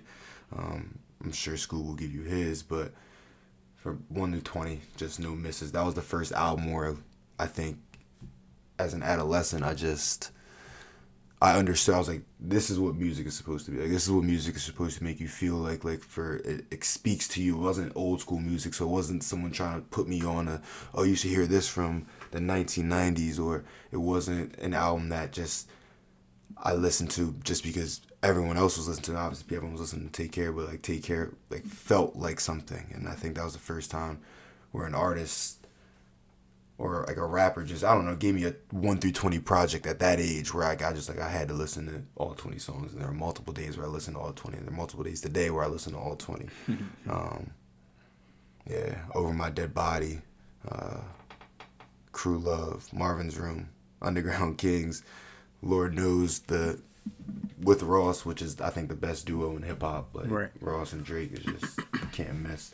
Obviously here with Money in the Grave, things like that. Hell yeah, fucking right. The motto, um, practice, and then my favorite joint on there, cameras. Um, but I know that's a hot take, but it's just it's so much heat on there. But what say you, Scooby? So for mine, um, again, like you said, Drake is the artist of the decade for me as well. Um, just his overall body of work, his features, Yeah. um, his uniqueness. That's definitely one thing I can highlight is Drake uniqueness. Um, but I would have to go with Nothing Was the Same. Um, the popular opinion or the popular pick is Take Care for a lot of people. Um, You don't try to downplay the pick just because it's, it's, the I mean, best, it's, huh? it's, I mean, it's really, it's really no way to downplay it. I mean, it's, it's definitely a solid album. Um, I, I enjoy Take Care as well, but just for me, nothing was the same. Was the first time that I feel like we heard Drake as Drake, meaning like no other heavy influences off no one else. Like that was just Drake putting himself into an album. Um, some people may say, "Oh, he was in his feelings for that album." Um, some people may say, "I was in my feelings for liking that album," but Man, but that's that's so, so not to interject, but to interrupt. I'm gonna let you finish. But that's the point of music. Like if you can't Right. get an artist to get you Right. To make you feel a certain way, then you're not listening to good music. Like, and for like it sound, yeah, I understand. Like it does sound suspect to think a man can get you in your feelings, but he's, Right. he's talking shit that every Right. guy can relate to, Mm-hmm. or every woman can relate to in some facet or form. It's like that's important. like is to get you in your feelings. But continue. like the nostalgia behind that album as a freshman in college. Um, first semester at that, mean the weather's still nice. Yeah. You're around and, and then all the these doors. different situations. You got a lot going on, and then Drake drops that, and it's just like, oh, you can you can you elaborate on some of these situations, Scoob? Anything you can kind of bring Um, back to IUP days? I mean, essentially one one nostalgic moment, like right off the top, is when this album first dropped. Um, I just I just had got with my girl at the time, and and her cat she posted a picture of us for the first time like ever, and her caption was a Drake line from uh, Nothing Was the Same. So you definitely was in your Um, feelings. so no, it wasn't even that I was in my feelings, but it was just like that album in general. Like aside from her, was just a crazy vibe for that time of my life. Like it was just, it was just that. But then like even to, like even now, Mhm. um, to piggyback off. I mean obviously it came out. What we'll be in 2020 now. Wow, that's seven years ago. Um, seven years later, it still hit the same for me. Um, it ain't nothing to do with no female, no nothing. It's just it's just beautiful music. Um, Yeah. I, so what I will give to this one is the intro. Tuscan Leather is Drake's best intro. For Like, that- sure. yeah, that's for sure, incredible intro. sure. Just like that set the tone for the Yeah. album. Definitely. mixture sounds and all that. Yeah. Um, Worst behavior was I guess his like social media song. Like that was the song that got everyone. I started from the bottom actually. I apologize, but worst was another one that kind of people can kind of just sing along like sing along to. Like you need a couple of those on each album. Um, Three or Five in My City was crazy as well. I ain't really all me with Chainz and Big Sean ain't really go as far as it probably went like another year for me, but I, I don't think I listened to that song many yeah, times. I mean, uh, it, it was. It's not a bad song, but it was. I think that's the only song on the album that like he like all right, I have to put a hip hoppy featured with other big hip hop guys Yeah. on my album. I feel like that's why he did that. and that I mean, worked. again, it's not a bad song, and I think where he put it, putting it last on the album, was a good idea because it doesn't really flow with the rest of the album. Um, but again, It's a deluxe. It's like a deluxe package. Almost. Yeah, right, right, the, the right. give it. The give it. Um, Pound Cake was on there as well. Um, yeah, he's had a couple good joints. Had Jhené on there from Time. Yeah, that that song is that song is is a great song. Um, I mean, even to touch on her, her music is is solid. Um, I like her music a lot.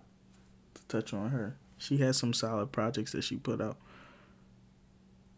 Yeah. Um.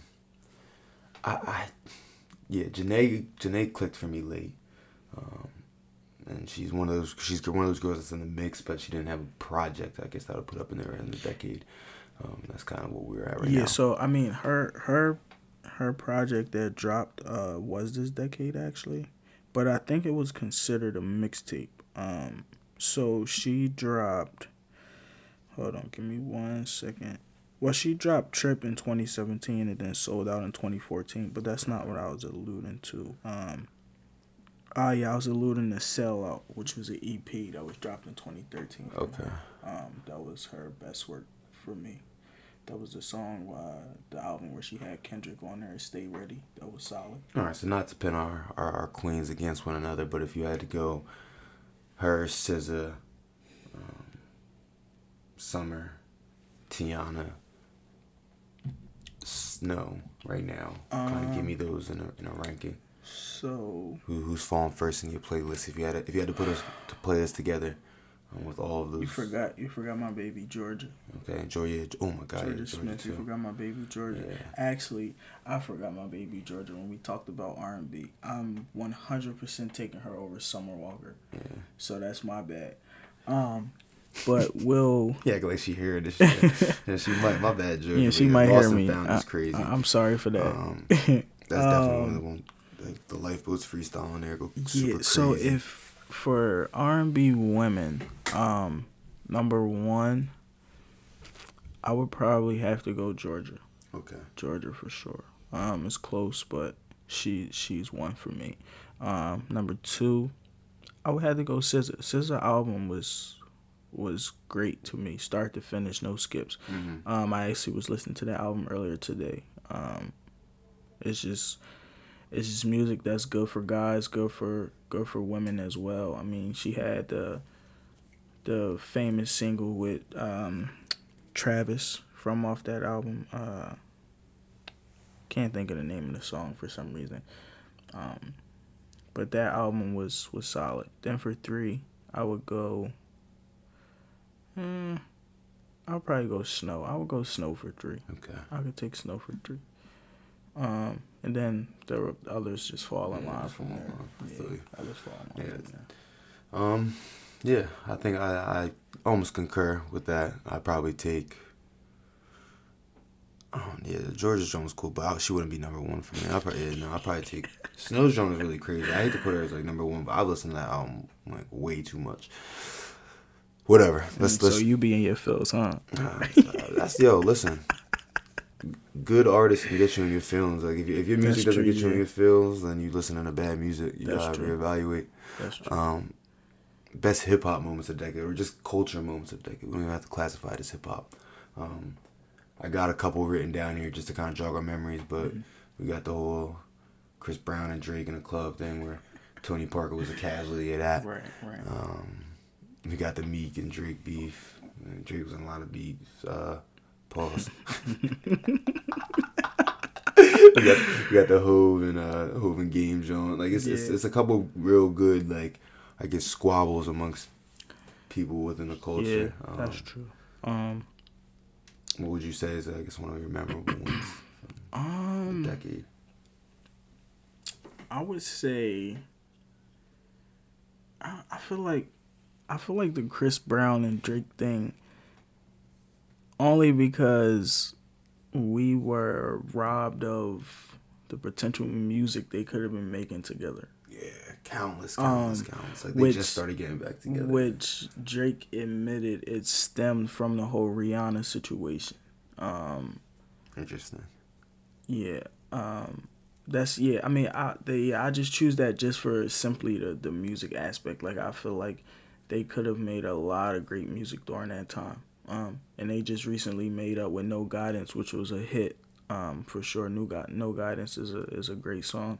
Yeah. Um, I mean, the other ones, I don't really. They weren't really real beefs for real. For real. I Well, doesn't mean, have to be beef. Like so, maybe it's the Tekashi thing. Like that was definitely a, yeah, the Tekashi thing was like crazy. Six yeah, month the, the the the Tekashi thing was crazy. thing where everyone kind of knew that this kid just didn't belong in the situation, but he was here and his shit was kind of lit. Like, Yeah. it just kind of happened to work out. Um, What, what what would you go with? What would you go with? There's a couple drums I was thinking about. So I thought about this a little bit. Like, remember when Will Smith smacked the bull for trying to kiss him? Like, that was Yeah. one of the kind of moves of the decade.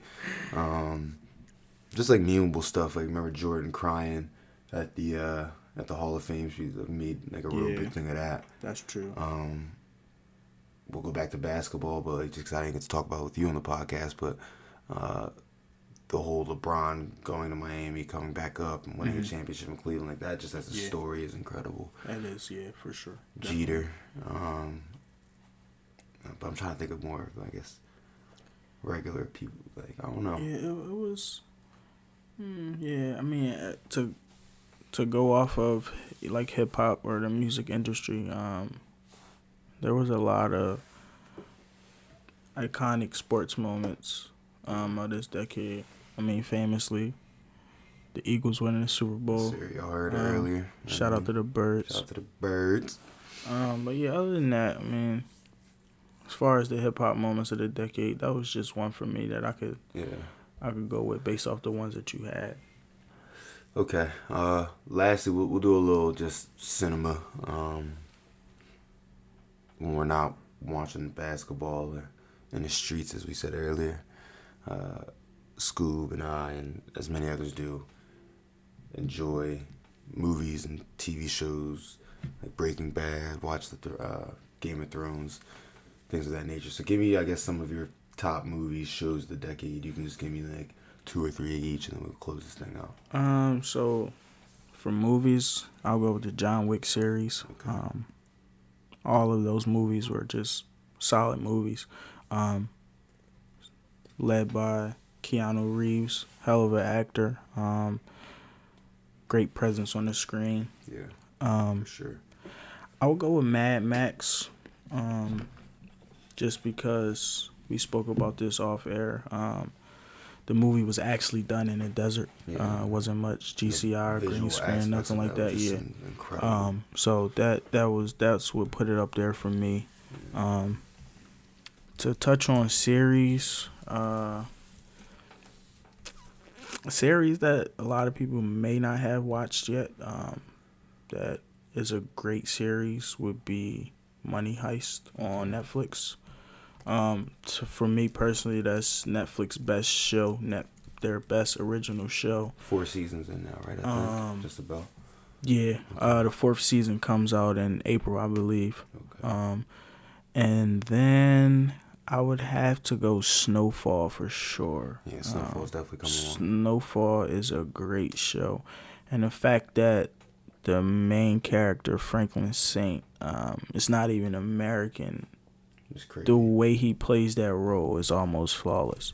Um, well, not almost. It is flawless. Um, he's actually British, I believe. yeah. Um, Uh, he, if you hear him talk, Idris. yeah, if you hear him talk, he has an accent and everything.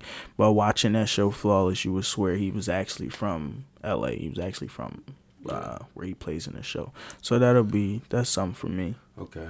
Um, yeah, for me, movie wise, just like The Dark Knight, obviously, Heath Ledger and um, Christian Bale. Mm-hmm. Um, Hateful Eight, I love quick Tarantino, extended scenes.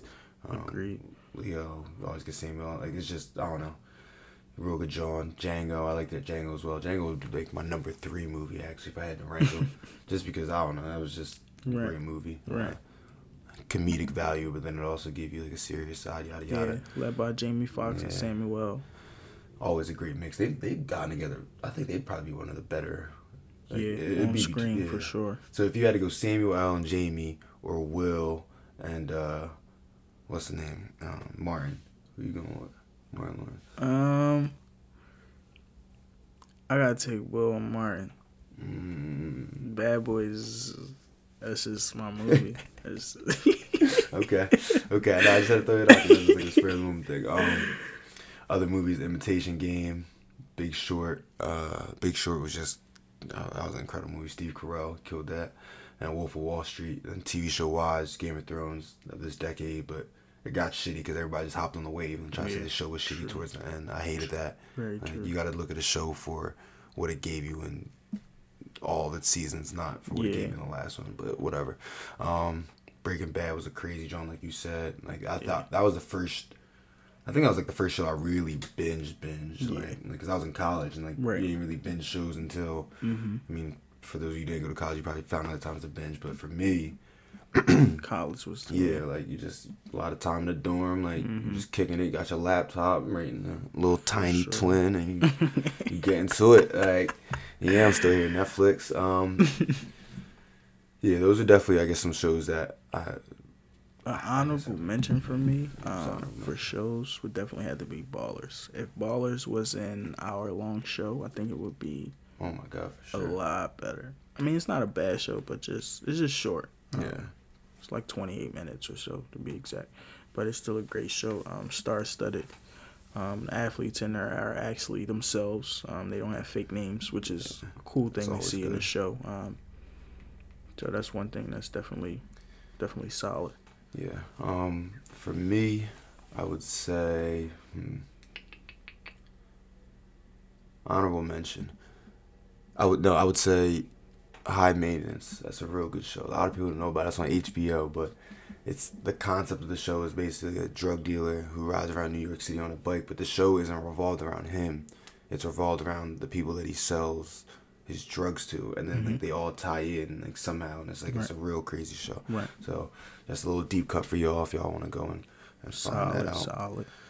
Um, okay, yeah, Joe. I think that's that's about it. Um, we just gonna close the episode out. You got something I know you wanted to kind of prep the people on, and I know that you got something coming cooking in the so, works. pun intended. Um, stay tuned in the works. We got smooth fitness and meal prep coming through the works. Um, essentially, it'll just be a meal prepping service for you guys. Um, enlighten you on some nutrition facts, just to give good food, healthy food to the people.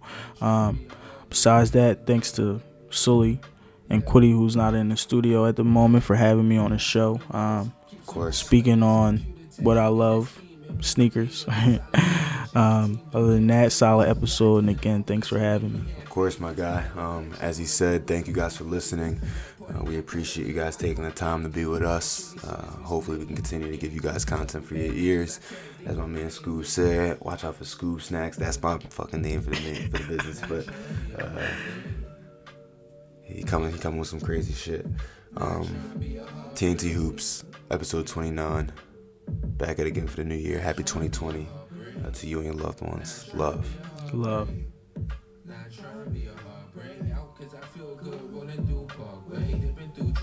Trying to be a hard heartbreak. Not trying to be a hard heartbreak.